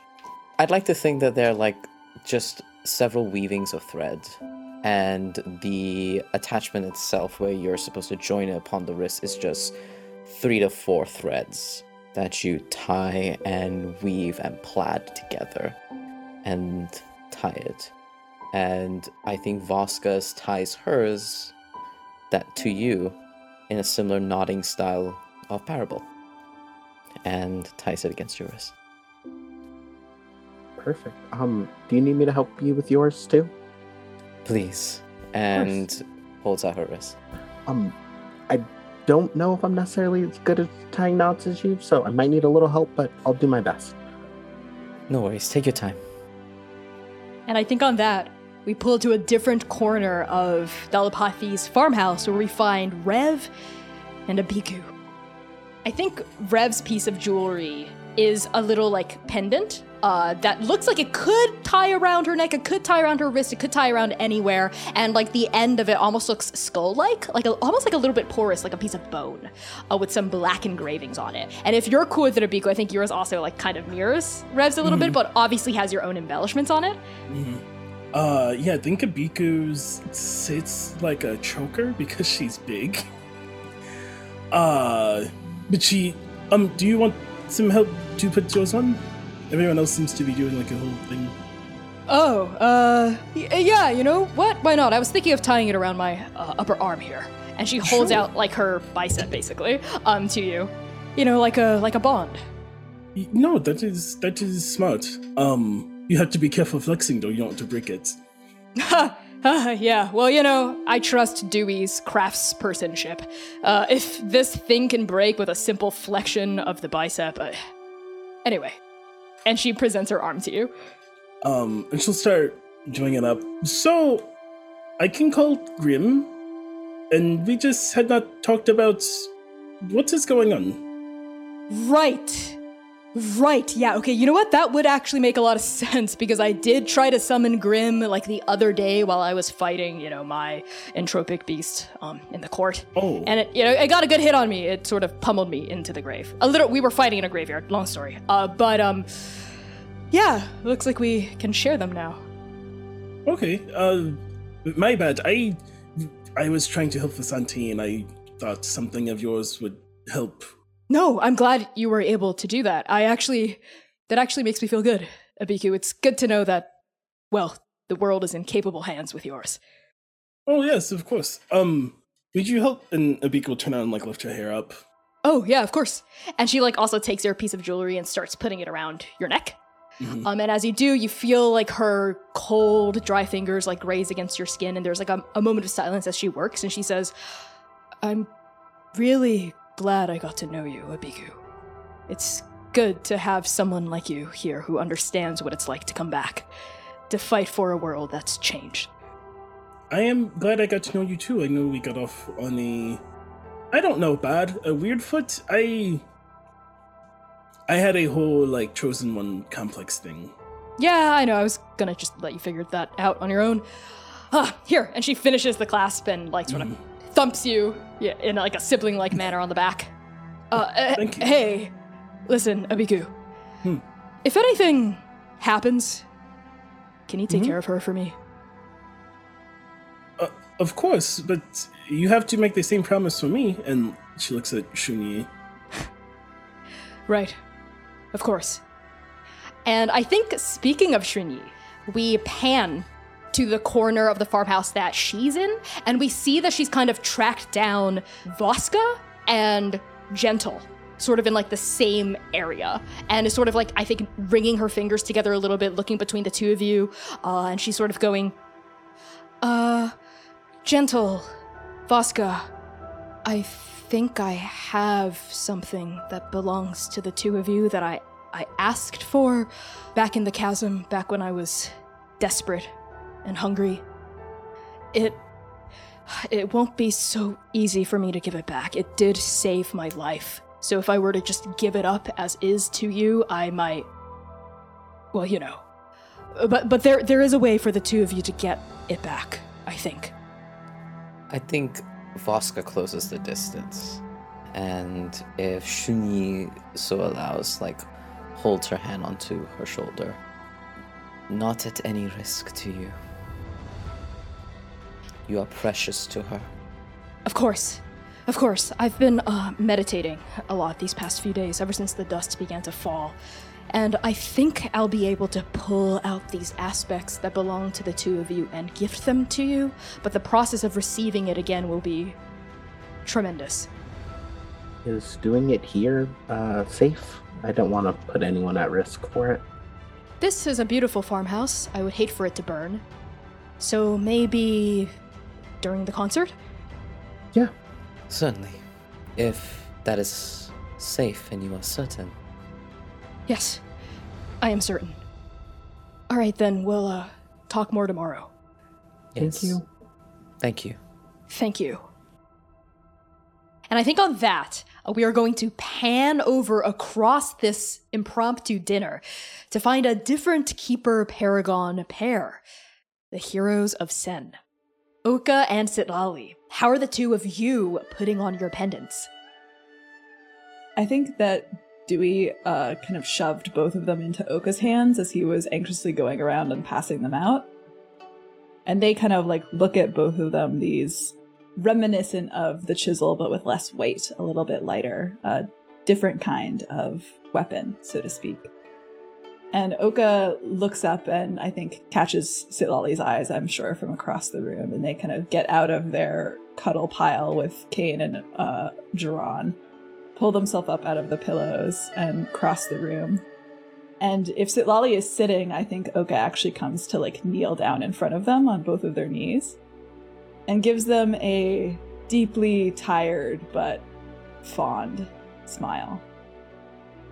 And Oka kneeling, uh, holding one of the pendants in each of their hands. And I think they go to like unclasp one of the necklaces to put it around Citlalli's neck, and then their eyes fall down slightly to the skull that houses Adam's soul. And they make a kind of face. I don't really know if that's where I'm supposed to be too. You know, that's it's fair. Um that's fair. and like Citlalli gives this kind of awkward laugh and like almost self-consciously like puts a hand over the skull um and there's like a tiny you would notice there's like a tiny bit of a shake to it um as they are trying to downplay the weight of what they are carrying And Oka reaches out their hand and puts it over Citlalli's on top of the skull, immediately stopping that downplay, I think. And they look with this kind of reverence and focus that reminds you that they are, in fact, a prince. And that ritual is part of who they are, too. And they smile still, this tired fondness. Draw your sword, Keeper of Sen. of course my paragon and they do My paragon. Sounds funny coming from you. is there something you would prefer princelet All right, there it is. Yep, all right. Uh, and Oka smiles sideways, this little smirk coming out of the corner of their broken lips as they start to tie the pendant around the hilt of Citlalli's rapier instead. And then, I think once that's done, they go to their back and they unsheath Dream Hunter and balance it in their hands, looking at it like it's the lightest thing in the world and it's also the heaviest stone. And they hold it out to Citlalli to tie her pendant around. and they do. With the same as because ritual is in their bones as much as it is oka's. And there is a very deliberateness to all of it and i think the weave kind of not bends but tightens almost around them and the wings come out and kind of split into four to mirror oka's in this like out swirling alcohol ink as they tie this pendant to Dream Hunter. And then I think with the blade in both of their laps, Oka looks and they nod. Bound by fate, blood, and the gods. And choice. and change and all other things. And Oka leans forward and takes the back of Citlalli's neck and presses their foreheads together and closes their eyes and holds them together like that for a long moment. And on that, we are going to pan to a different corner of Dalapathy's homestead. To find the keeper and paragon of Galtanger. Dewey! Toktoa is sort of like towering over you, like her arms are crossed in front of her chest. She's looking at you. Uh, what does your pendant of fate look like? Uh, Dewey's is sort of a it's a web of like chains with the chisel part as like a segment in the chain. His wraps around um, the upper part of his thigh, and he turns to Toktoa and he's like, "Can I? The one I made for you is a little different. Um, you mind if I just? Uh, it's really complicated. Can I just put it on you?" Uh, yeah, go ahead. And she sort of like awkwardly leans down because you're sh- much shorter than her. Yeah, I think Dewey gets on like the arm of a couch.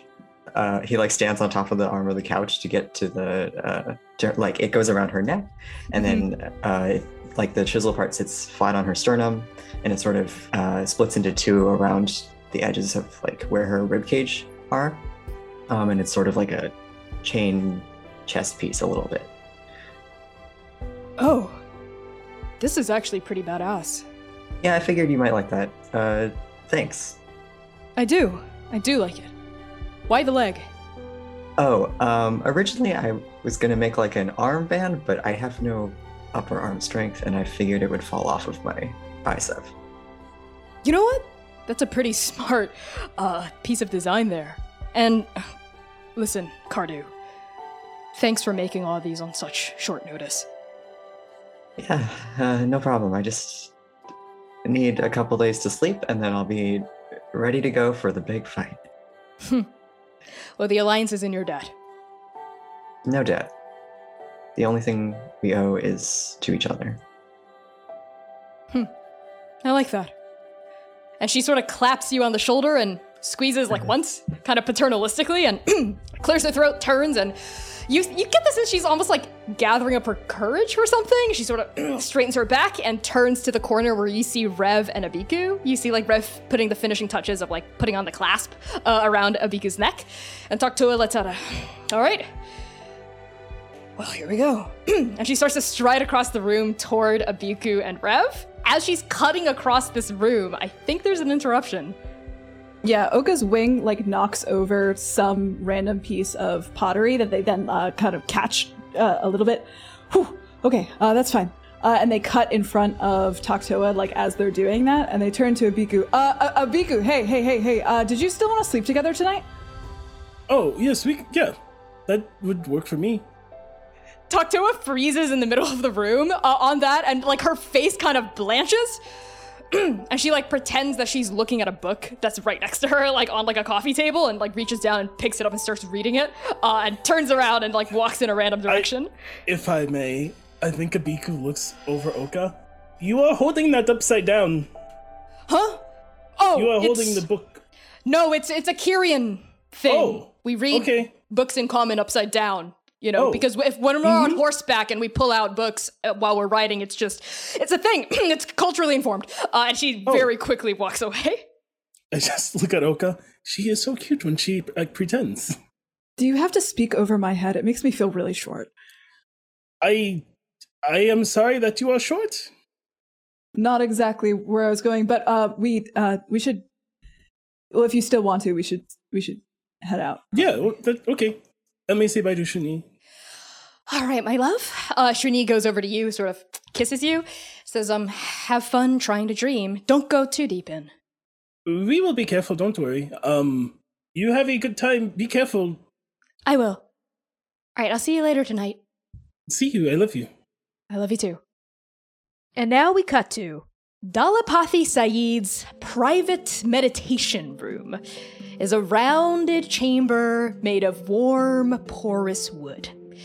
Gems, bones, books, scrolls sit on shelves carved from polished sandalwood. A soft red light filters through a shaded window. Even softer cushions and extremely soft pillows line the floor. Incense burns, filling this chamber with a thin haze of smoke. This place has all the trappings of a dream prophet's desired furnishings, but Oka and Abiku.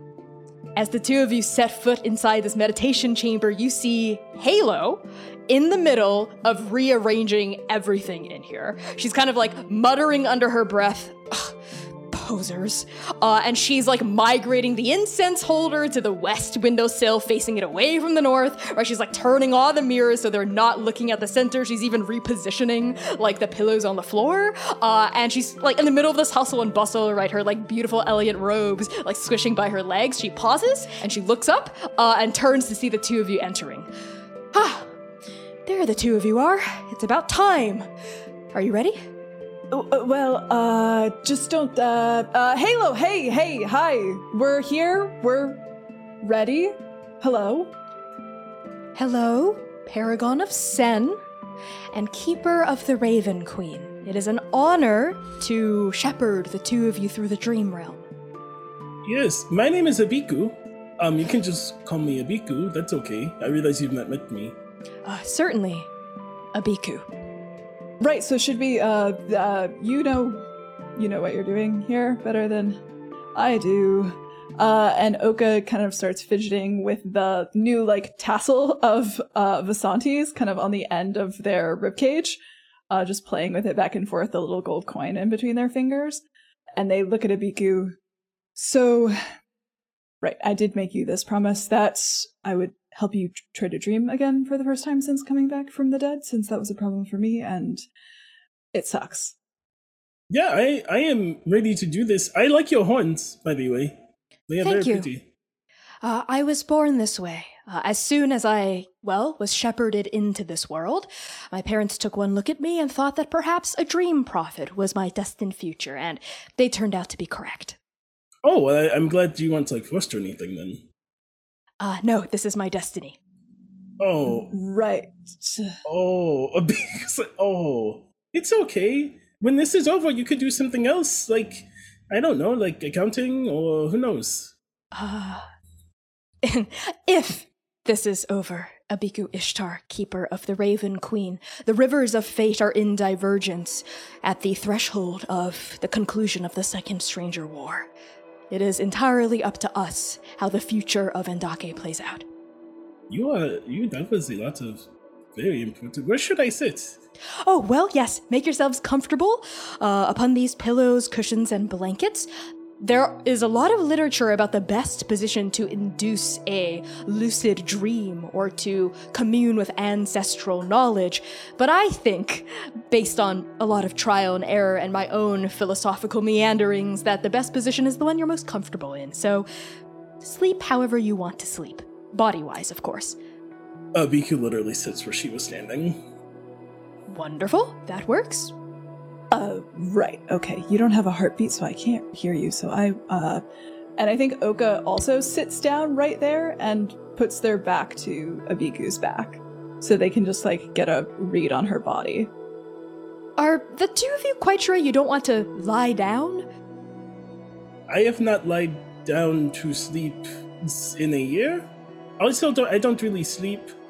I don't know if that will be a problem. It shouldn't be. Don't worry. Perhaps for a dream prophet a little less skilled than me, but I'll be able to usher in a nice sleep. All right, then, I will join the two of you, like so. And she very elegantly and gracefully lifts up her skirt and, like, sits down at the same time in, like, a flurry of robes and puts her back against the two of yours as well. So the three of you are triangulated at the threshold of the med- meditation room. And she very, like, subtly pulls some pillows in and, like, cushions her hips and, like, pads some blankets around all of you. Wonderful. Then please, the two of you, close your eyes, focus on my voice, focus on your breathing. In, out, in, out, and she begins to recite a sutra in Tulongan. Like this kind of like low rolling scripture that goes back and forth, back and forth, making you think of like being swayed to sleep in a bassinet almost. It's like very rhythmic, very low. And as the two of you close your eyes, you find yourselves sinking into slumber, lulled into peace by Halo's sweet, rolling sutra. And when you open your eyes again, you're in a grand hall. Tall marble walls stretch toward a vaulted ceiling. And on that ceiling, you see panels of colorful, intricate paintings. On your feet, or rather beneath them, you see lush tracks of carpet stretching from this central atrium you're in toward different hallways branching off like arteries from a heart. A ribbon of stairs coils up, up, up to various balcony levels above your heads. And at the back of this grand hall, we see the skeleton of a massive Tarrasque. Oka and Abiku, the two of you stand in the center of this foyer, and next to you, Halo is cupping her fingers in front of her waist as always, looking around quite attentively. Ah, yes, of course, this must be the Iron Citadel. It looks like maybe it's the atrium. This place is coming from you, Abiku. I can sense it, like warmth radiating from a fire. How are the two of you feeling? Um, it's weird. I've been here twice now. One time I died, one time I did not die, so. Yes, well, your subconscious must have perceived this place as a location of great import. Must be why it's surfacing now. Oka is staring at the giant Tarrasque skeleton, one head cocked to the side, and I think they start moving toward it, like they're going to go check for uh, stab wounds on the bone plate of its chest. I feel like I know that guy from somewhere. I know that guy. No, I know that guy. Why is he looking at me like that? Oka, breathe. The dream responds to your emotions. You must both be in control and go with the flow of fate. Do you want to get married again? Huh? Um, I'm going to go this way, if that is okay. because you turn and start to like stride away. Uh, I think there's a thunk noise as one of the ribs of the Tarrasque like breaks off and falls onto the ground. Uh, we No. I definitely know that guy. Yeah, no. Yeah. and as you look at the Tarrasque between you and Halo, you see that you think you see uh like knife or gouge marks on some of like the skeletal structure of the bones that you're almost certain you know were scored from a very familiar position. okay, what do you mean get married again? Get married again. What? You want to get married again? No, that's not. You said something about marriage. You you don't want to get married again. No. Yes? No. What? Okay, is this how you really feel? What? Uh, Abiku? Abiku, wait, uh, hold on. No, no, no. Uh, and as you start to turn and move, it's like moving in a dream. Like it's really slow. Like you're trying to run, but you can't. And like Halo walks toward you in like perfect speed. Like she hasn't been slowed, like slowed down at all. She's just right in front of you. And Abiku, you're also moving in like super slow motion. And we watch Halo roll her eyes and walk up to both of you in like normal speed. and she taps both of you on like the backs of your necks and you feel this like heavy weight fall and you're sort of like rooted to the spot. Please don't try to run away when i'm trying to help the two of you.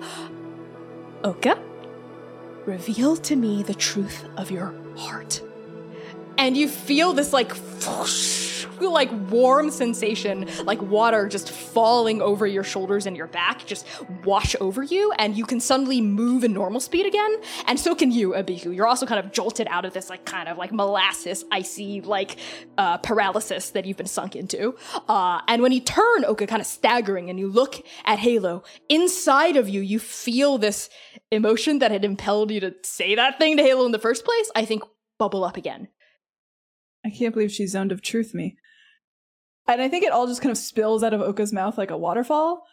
I, I, I do. I love you. I've loved you since we were kids. I've loved you for my entire life, and I do want to be with you. But I'm terrified. I'm so fucking scared, Halo, of losing you because everything I seem to touch seems to fall away and become just lo- lost to me. Everything is lost, and I, I can't make plans for the future because I don't know it. I'm not like you. I've never been good at this, and I'm terrified. And I'm just trying to do one thing for Abiku so that she can dream and have a good dream before we all almost die tomorrow. And I don't know what I'm doing ever, and I don't know how to be in love without holding a sword about it and hurting someone. And I don't want to hurt you, and I've never wanted to hurt you because I am in love with you.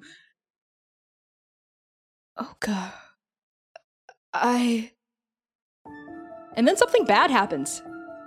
A hole. Round, black, immaculate. Forms in the ceiling of this dream. At first, it's no bigger than the head of a pin. But by the moment, by the minute, by the second, it metastasizes. It becomes the size of a ping pong ball, a dinner plate, the wheel of an ox cart. And as it does, the edges of the iron citadel begin to bleed away, like writing in sand seeding space to a blank, white, desolate, lonely expanse of dead grass, dead souls, dead gods. And Halo's face turns from this sort of like brimming kind of hope and fear and this almost like intimacy into panic welling in her eyes, but it's a very controlled and restrained panic here. Like she's still like she's riding a horse that's beginning to buck, but she's like still in control of the situation. And she looks at you, Oka, and says, Oka, this is just a dream. This is you. No, no, no. it's no, coming no, from no, you. no, no, no, no, no, It's no, okay. no, no, no, no, no, Breathe. no, it's happening again. It's happening again. Breathe. It's happening again. This isn't real. No, Oka, no, no, no, no, breathe. no, no, no, no, no, no, no, no, no, no, no, no, no, no. Deep in, Oka! And the last of the citadel vanishes. And the three of you are in Tungal, the dead realm, with the seed of annihilation blooming above your heads like a flower. Halo, in that moment, lets out a cry, and Abiku and Oka, the two of you, see her vanish. Just like that. In one blink, she was there next to you, and then she's gone. And before either of you can do more than just react with a breath, that's when you see her. On the horizon.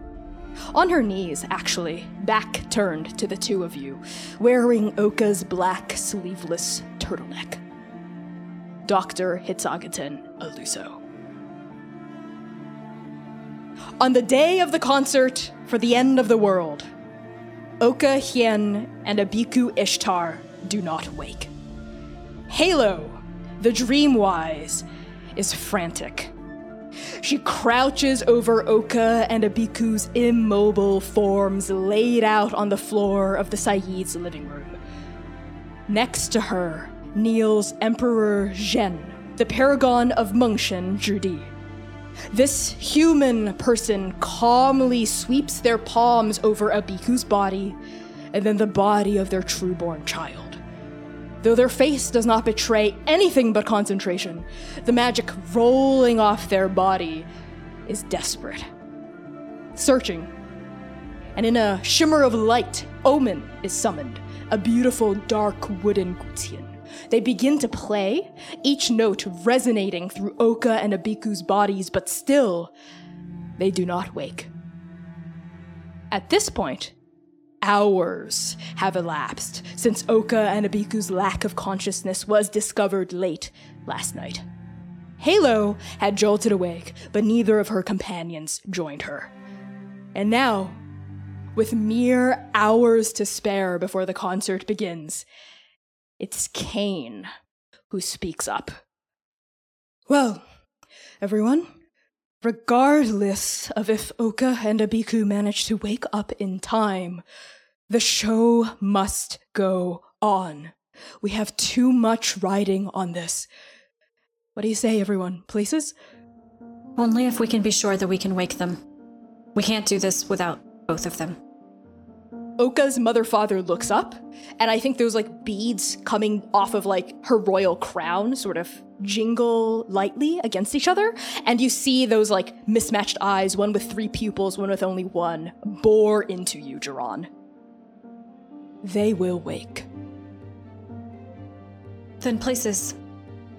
We should be ready for when they do. And on that, we cut to the concert stage, fully built. It is a massive structure, a hundred feet wide, 80 feet deep, with an arched roof of over 60 feet tall to shield all of you from this falling white and red dust. There are no seats here. There's no audience, except for one, of course. In the sky, all around you, crimson eyes blink, irises swirl, pupils rove, rove, rove. And as all of you prepare for the concert to begin, I want each of you, except for Abiku and Oka for now, of course, to tell me what your role is.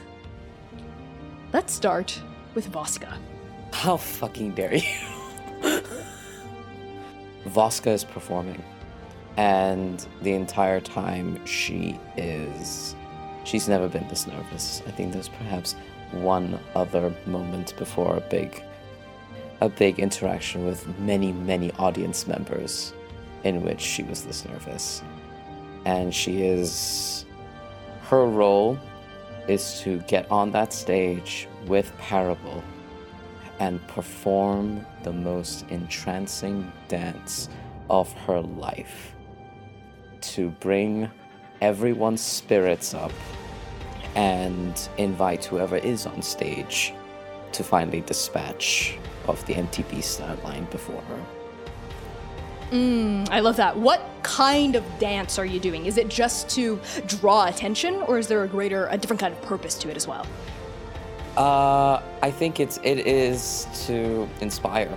I think the kind of dance that she is performing, she is wearing this skin tight kurta that wraps around her body really tightly, and there's these like her the paragon that came before her she has this bit of cloth that she wraps around her waist and her trousers are tight against her legs.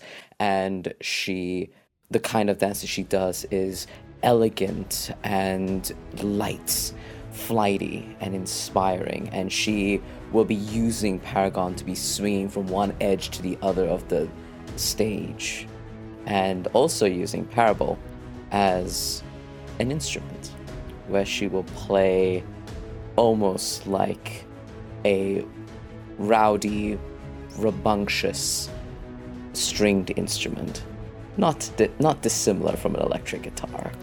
And she just weaves that sound around to just rally everybody. Yeah, okay. Uh, I think on that, we're gonna cut and pan away from this particular part of the stage where you're rallying, inspiring, goading, right? Across this wooden platform, a spotlight following you, music swelling both from your instrument and amplified magically by various runes and sigils that Dalapathy and Kothor have placed along the pylons. We're gonna pan to a different part of this stage to find Vasanti. How are you assisting? I think Vasanti is become like the pyrotechnics uh, expert. So like she is using like dimension door and stuff and, and shooting all over different parts of the stage to, to light fireworks as needed. And as you know, the show is building and swelling to crescendos. Some platforms that she had installed near the top of the space, she goes up there and like swelling with the music creates a draconic dragon spirit just sort of flying around and above the the stage of you know it's it's looks like it's on fire but sometimes it's purple sometimes it's green sometimes it goes red and it's just roaring and filling the sky with this bright light I love that. I think like sound and music crescendo, these fireworks, I think explode in these massive colorful blooms as this draconic spirit coils and coils and coils above where Voska is also dancing. And we see like slowly one by one those like massive irises of all the eyes on the horizon begin to drift in the direction of the concert stage and start to notice it. And I think it's around your moment of the performance, Vasanti, that several shoot beams down, pulverizing massive spears of light uh, that I think are countered by this huge, like, force field shield that the other uh, alliance members and allies and friends are busy keeping erected uh, as they're patrolling the perimeter of the stage as well. And I think on the dragon spirit, swirling through the atmosphere, we're gonna pan down over and find Gentle. Gentle, what is your role in this concert? Um, is there glitter? Absolutely. Uh, I think uh, glitter, and then probably like an like an orb of light attached at both of my wrists. I am doing the equivalent of flying through the air, creating like a light show, uh, like just elaborate shapes and stuff. Uh, and glitter just trailing behind. Very Peter Pan, now that I think about it. Gentle's pink era. I'm into it. You're just flying through the air, raining glitter. I love this. I love this. Okay, yeah, fantastic. I think along the coiling draconic spirit, we also see Gentle's form, like spinning through the air, pouring this like sparkling glitter uh, that starts to weave together with this crimson and white dust, right? And illuminates it. This dead anti-soul matter uh, gets sparkled and uh, becomes lucent and becomes backlit, I think, by the orbs of light emanating from Gentle's hands as well as the glitter they're trailing behind them. And we follow a literal sparkle trail uh, to find in this crowd Jiran. Jiran's role in the Paragonsert, uh, I think, is that of Void Zookeeper. His role specifically is to ensure that the empty beasts that are being utilized for this performance are kept uh, in line, kept in control, and are not being controlled by by the stranger, by Oblivion, by anybody who would oppose us. I think their connection to the empty, uh, it's their job to observe it, not to wield it. They can't afford to wield it, but to observe it in order to get a better sort of connection and sense of how the empty beasts are doing and whether or not we're in any real danger. Yeah, uh, Voska, you described that you were on stage with these monsters, right? With these beasts. So I think maybe, Jiran, we find you in the wings observing and like listening both, I think, to your brain, your mind, but also now to that pulsing throbbing wound in the whole of your soul. And as we see these chained and trapped entropic beasts, like snarling and fretting against their restraints on the stage, uh, accompanied by Voska, with every snarl, every jerk forward against these chains, Jiran, you also feel a similar kind of throbbing beginning to pulse harder, more painfully, more insistently against the veins of your soul. And like, I think there's even a moment in the concert where like your vision goes a little hazy as like Voska hits a, a particularly high note and several of the entropic beasts uh, like a like a snarl. We see that two-headed snake uh, kind of like thump like one of its heads, smash it uh, against the ground, even as, as it's chained down onto the floor and like crater like a wooden hole on the ground. And that gets your vision to pulse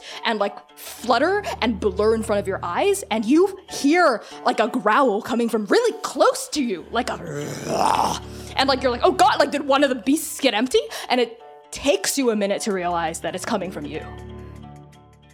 I think Jiran like jerks his head at that and like snarls a little bit, his lip moving, and they try and like shake their head like it's a fucking etch a sketch and like trying to clear it. And they try and center themselves, look over towards where Voska is performing, and they try and push, push as far as they can this feeling of pain, of ferocity, this this newfound ferocity, like deep, deep down. Just trying to push it down as far back as they can because they can't deal with this right now. They don't have time to deal with this right now. And I think mm. they're sort of like fighting themselves at the same time that they are trying to keep an eye on these empty beasts. Mm. The more you try to fight this newfound pulsing kind of ferocity trying to break free of your chest, the harder the struggle becomes. The blurriness gets thicker and thicker. And Jiran, I think you instinctively know that this is it. You're coming up on borrowed time here. It's going to be now or never very soon. But we have one more person to account for here. We pan away from you, Jiran, and we settle in on Dewey. Dewey has helped a little bit with the tech setup. Um, he's helped a little bit with the lights. Um, he's directed to uh, directed some wizards to keep the lights going and also to like point them in the direction of the eyes if they get too close. Uh, these enormous floodlights. Um, but as soon as those first uh, the first few notes of the concert start, he's he's delegated everything off to other people and he runs for uh, the teleportation dais because he's got other business to take care of All these distractions yes. going on. I think the Alliance has set up a uh, impromptu teleportation dais here at Fireroot Farm, uh, especially for this express purpose. And it's like not made of beautiful stone carved with these special runic sigils like at Dr. Hitsagaten's homestead, but it's kind of like uh, hackneyed, kind of put together real fast. It's like barely made from proper stone. There's still it hasn't been sanded off properly. Kind of looks like a hunk of a boulder you have to clamber on top of, and like several sigils are just sort of etched along the side. As you approach this dais, which is maybe let's say like 30 feet off to like the side in the grass uh, in this fallow field of the stage itself, what do you do? I climb atop this uh, boulder of a dais and I put in the runes for the URL's most high security stock room. All right. And you initiate the transfer. Dewey, your form unravels. You feel yourself pulling away like lovers at a train station. And your atoms scatter. Your mind comes loose. You discorporate. For a fraction of reality, light, sound, space, time, all these reified concepts, they cease to exist. You are, simply put, nothing. And then your feet hit solid ground, you stagger against a concrete floor, and the world around you spins into being, all bleeding lines of light and smell like a time lapse of the night sky. And you arrive in the URL. You're in a storeroom, or rather, what used to be a storeroom. Right now, it's just a blasted stretch of tiled floor, a shattered window off to the side, broken table, tools, implements scattered everywhere. Scientific charts stitch the walls here. Some are half burned, others are black and smeared with blood. Frankly, everywhere here, Dewey, smells like death. But more than that, it is completely, utterly, perfectly silent. The only thing you can hear is your own mouth breathing.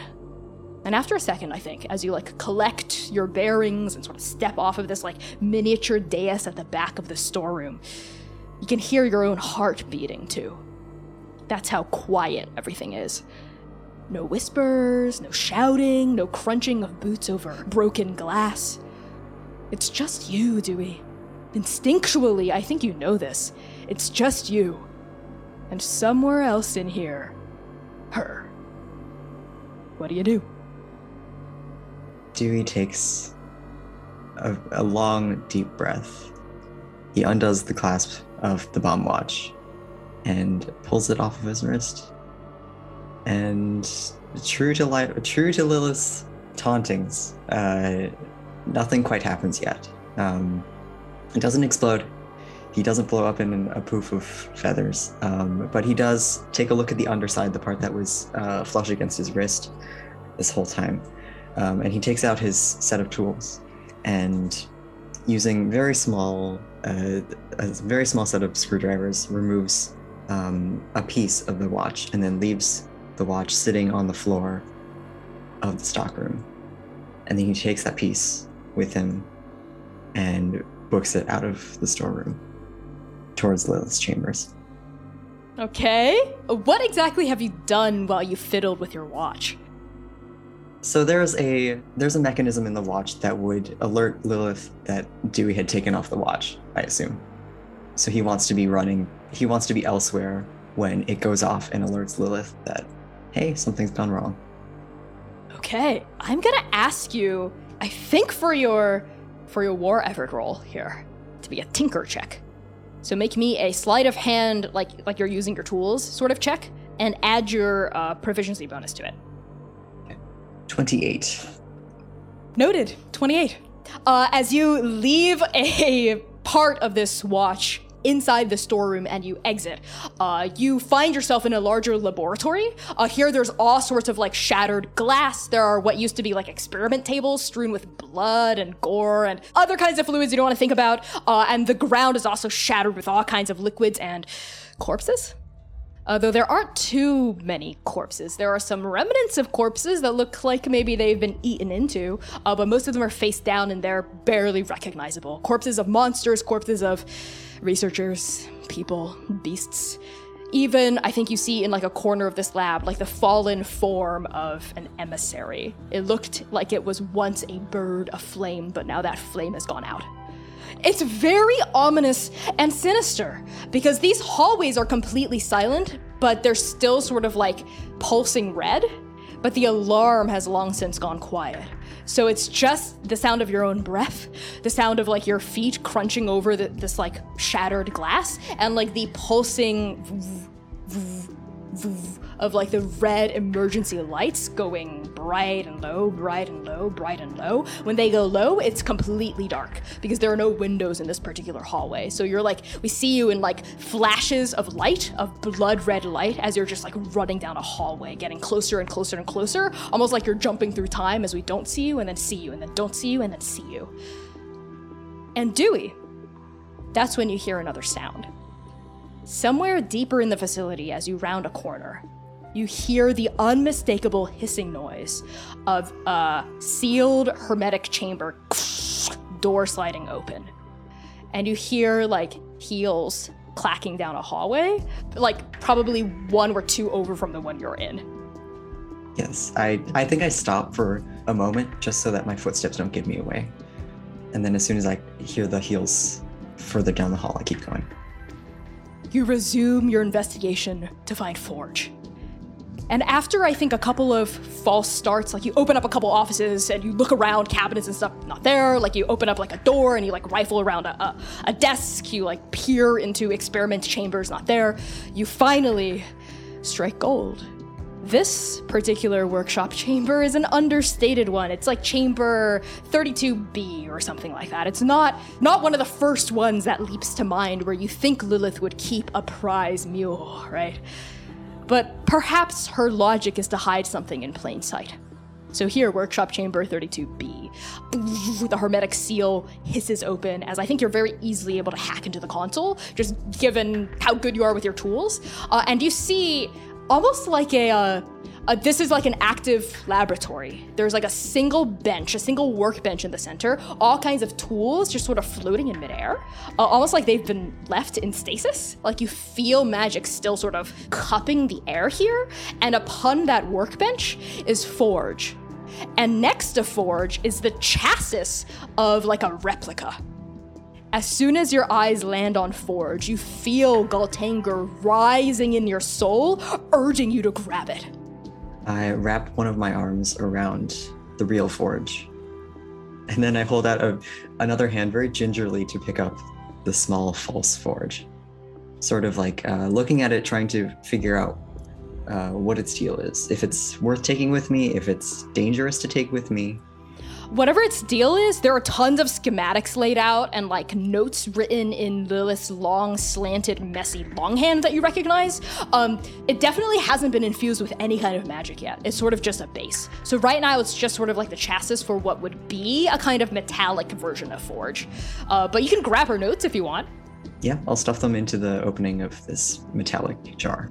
Okay, you grab the schematics and the notes and you stuff them into the opening of the jar and de- and you grab Forge as well. And as soon as your fingers make contact with the outside of Forge, this beautiful glazed kintsugi strung vase, like this warm feeling spreads through the tips of your feathered fingers uh, into your body as you're reunited with your Paragon God weapon, right? And you hear like Altanger sort of singing in your soul, and the singing emanates out, and so it seems to ring against Forge's interior as well. And those cracks that form the different shards of Forge where it was splintered by Altanger in the first place, um, those cracks light up.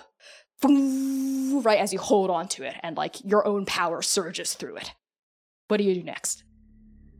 Uh, empowered by having my weapon with me again, I think I head back to in the direction of the storeroom to go find Lilith. Okay. Um, given your 28 and your 24 from earlier, I think when you return to that storeroom, it's inside a greater lab, right? So uh, the door to the lab itself remains open. Like Lilith must, have input some sort of code that didn't let it shut behind her. And you see her with her back turned to you uh, at the threshold of the storeroom. The door of the storeroom is open and she's looking at the ground. Her like head cocked to one side, that long, limpid, kind of pale golden hair hanging sort of at the back of her waist. Uh, and she's sort of like leaning on one hip, right? Like her hand cocked on it. Uh, and the other hand is sort of like, I think, playing with one end of her hair as she's just sort of looking down at this uh, undone watch. Uh, I think Dewey leans against the doorway uh, and sort of he's he's been running this whole time, so he's still breathing kind of heavily, and he just waits for Lilith to notice to like feel his eyes on the back uh, on the back of her head. She stops playing with one end of her hair and then straightens her cocked head. And then, without turning around, you hear that perennially exhausted, low, kind of hoarse, raspy voice ring out and say, Cardu, Cardu, Cardu. Back in the lion's den. I have to give you credit for that. I didn't think you were brave enough to see me here again. Alone. You didn't think a lot of me ever to begin with, huh? And why should I? Well, I'm standing here with with uh, Forge, and look at you. You've got my old watch. At that, Lilith turns. She sort of turns very sharply on her heel, and you see that in one hand she's actually got like the remnants of the watch. And she looks at you, and those limpid, kind of pale, washed out blue eyes fall on Forge back at your hip. And she, like, her face darkens immediately. Her brow, like, knits together for just a fraction of a second, and then she, like, relaxes her face once more. well, look at you. Coming in here, zipping around the URL while you think my guard is down. So what? You have Forge back. I have you here too, don't I? And you here, alone with the rest of your admittedly stronger friends. What are you? But a failure. Well, you know, maybe I was a failure once, uh, but I figured the watch out pretty good. You did put explosives in there, didn't you?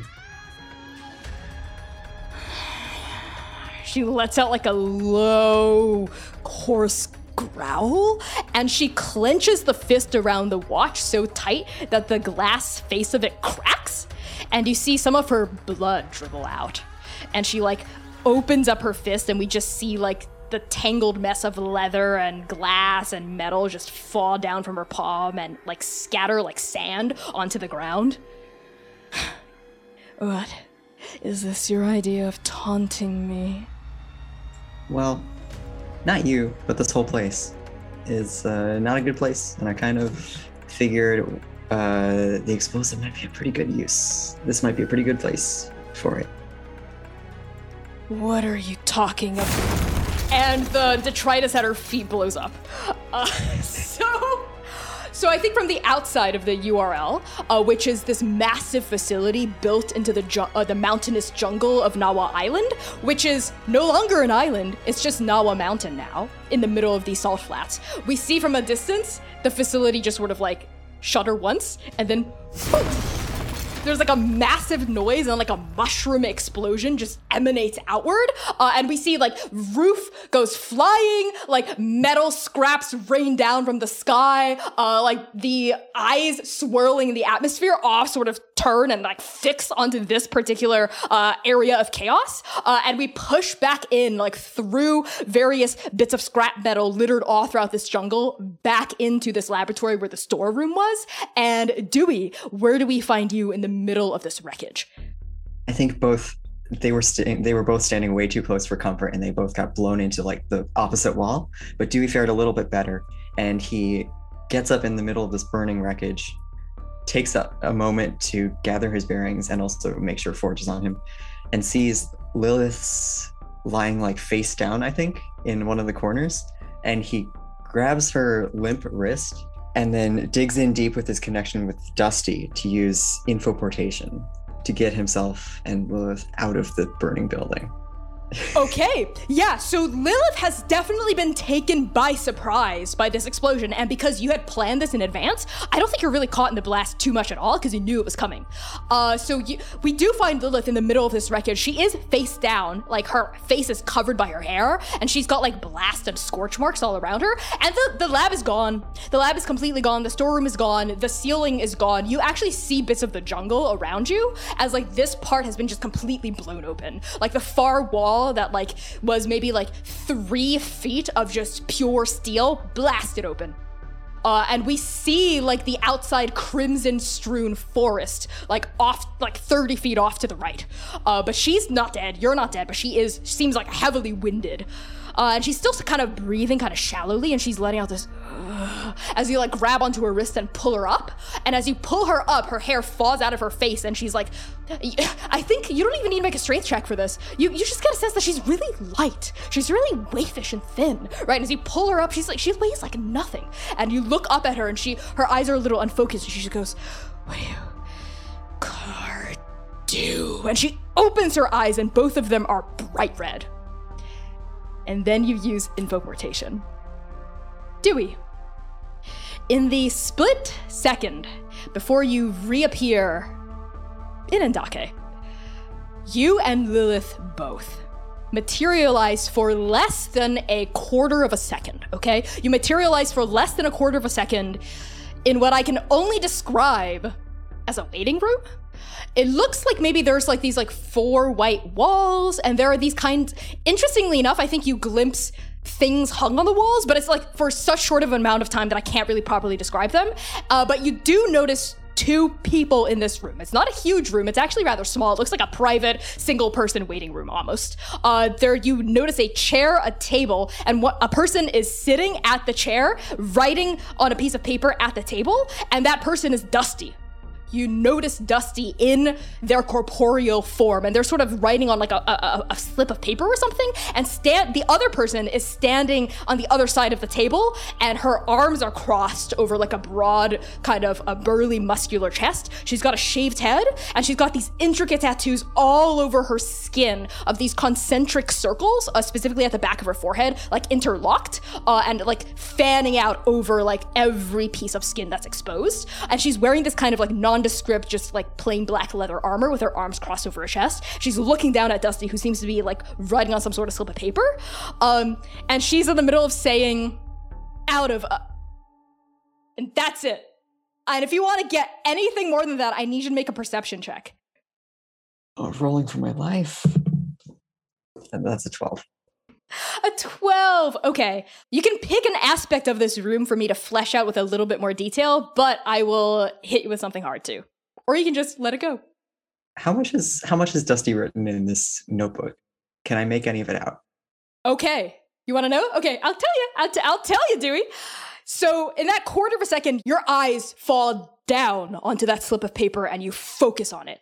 And you see that it's a form. It appears to be a request form of sorts. It isn't common.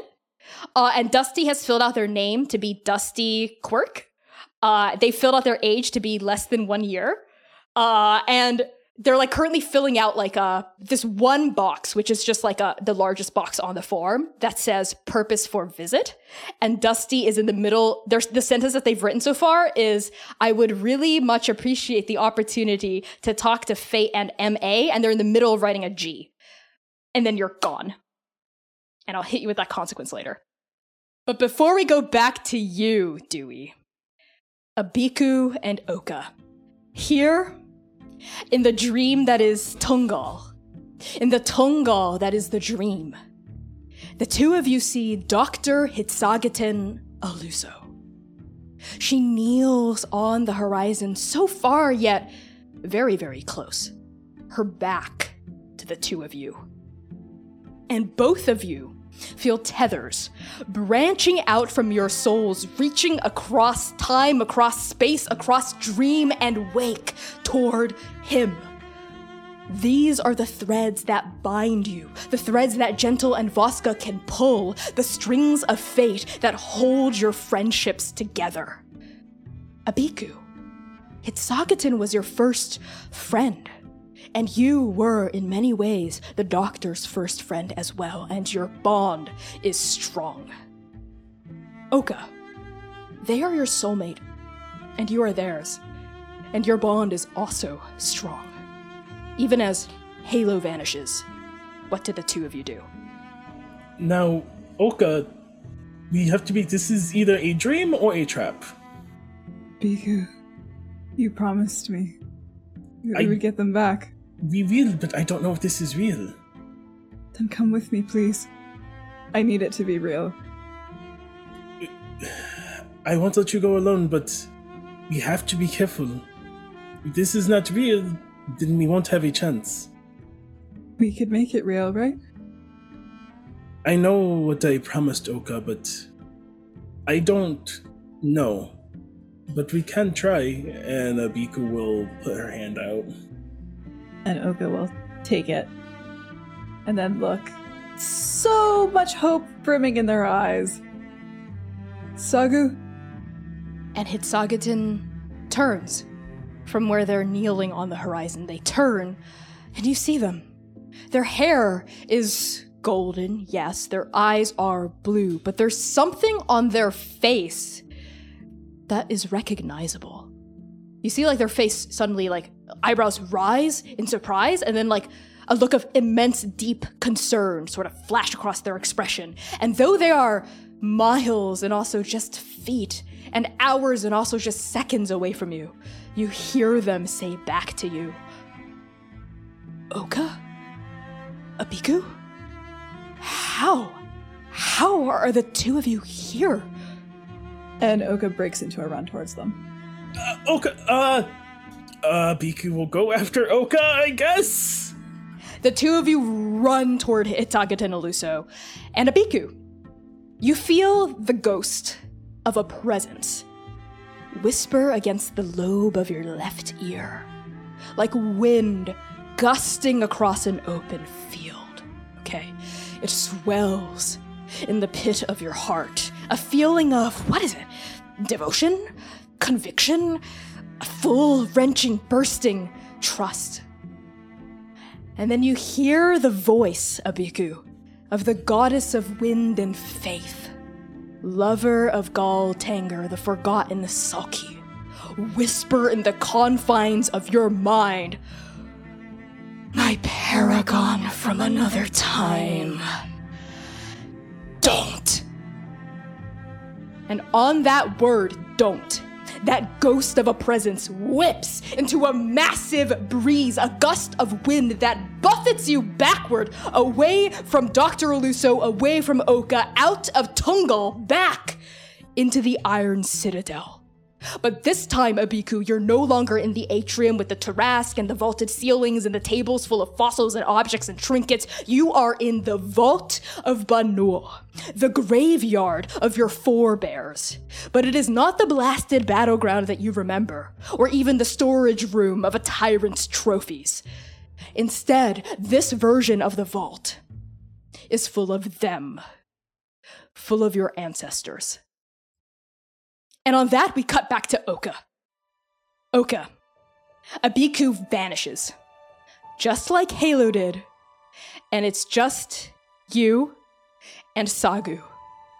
And that unknowable stretch of time and distance between the two of you folding smaller, smaller, smaller until you're there. You're right there.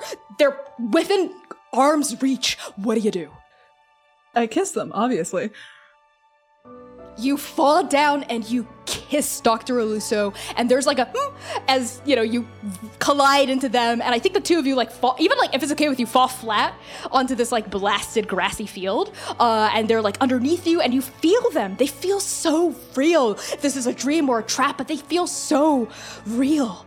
Their body is so solid and soft, and they're there. They smell like them. They smell like green tea and and wood smoke. And I think there's a moment where there's like a pause and then they relax and they kiss you back. And they like wrap their arms around you and they like hold you tight in like a, a deep, like desperate hug. And when I think the two of you finally pull away and you look down at Dr. Aluso, they sort of move their head slightly off to the side and look up at you with this like unspeakable splendor and wonder. Like you're this marvelous, beautiful thing that they don't quite know how to take in. And then she says, Oh, Oka, can you really not tell us apart? And Oblivion grabs the front of your shirt and yanks down. And on that, we cut back to the stage of the concert. Voska, you're on the stage. Flanked by entropic beasts, Gentle is flying through the air alongside this huge draconic spirit. Uh, Dewey has left, as all of you know he will be doing, and Jiran is off to the side, doing their own thing as well. And it's in the middle of this that two things happen at once.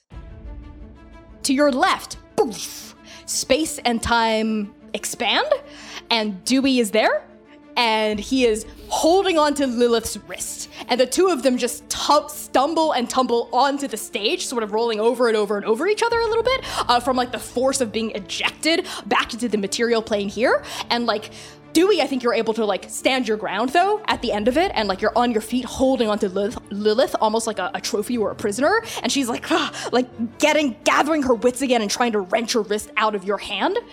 And Voska, before you can fully react to this, on your right, Oka tumbles into existence, uh, wrapped in the arms of one Dr. Aluso? Uh, but as these two forms finally come to a halt, I think, kind of uh, at the very front of the stage, uh, it's Dr. Aluso, or rather Oblivion, who's on top of Oka now.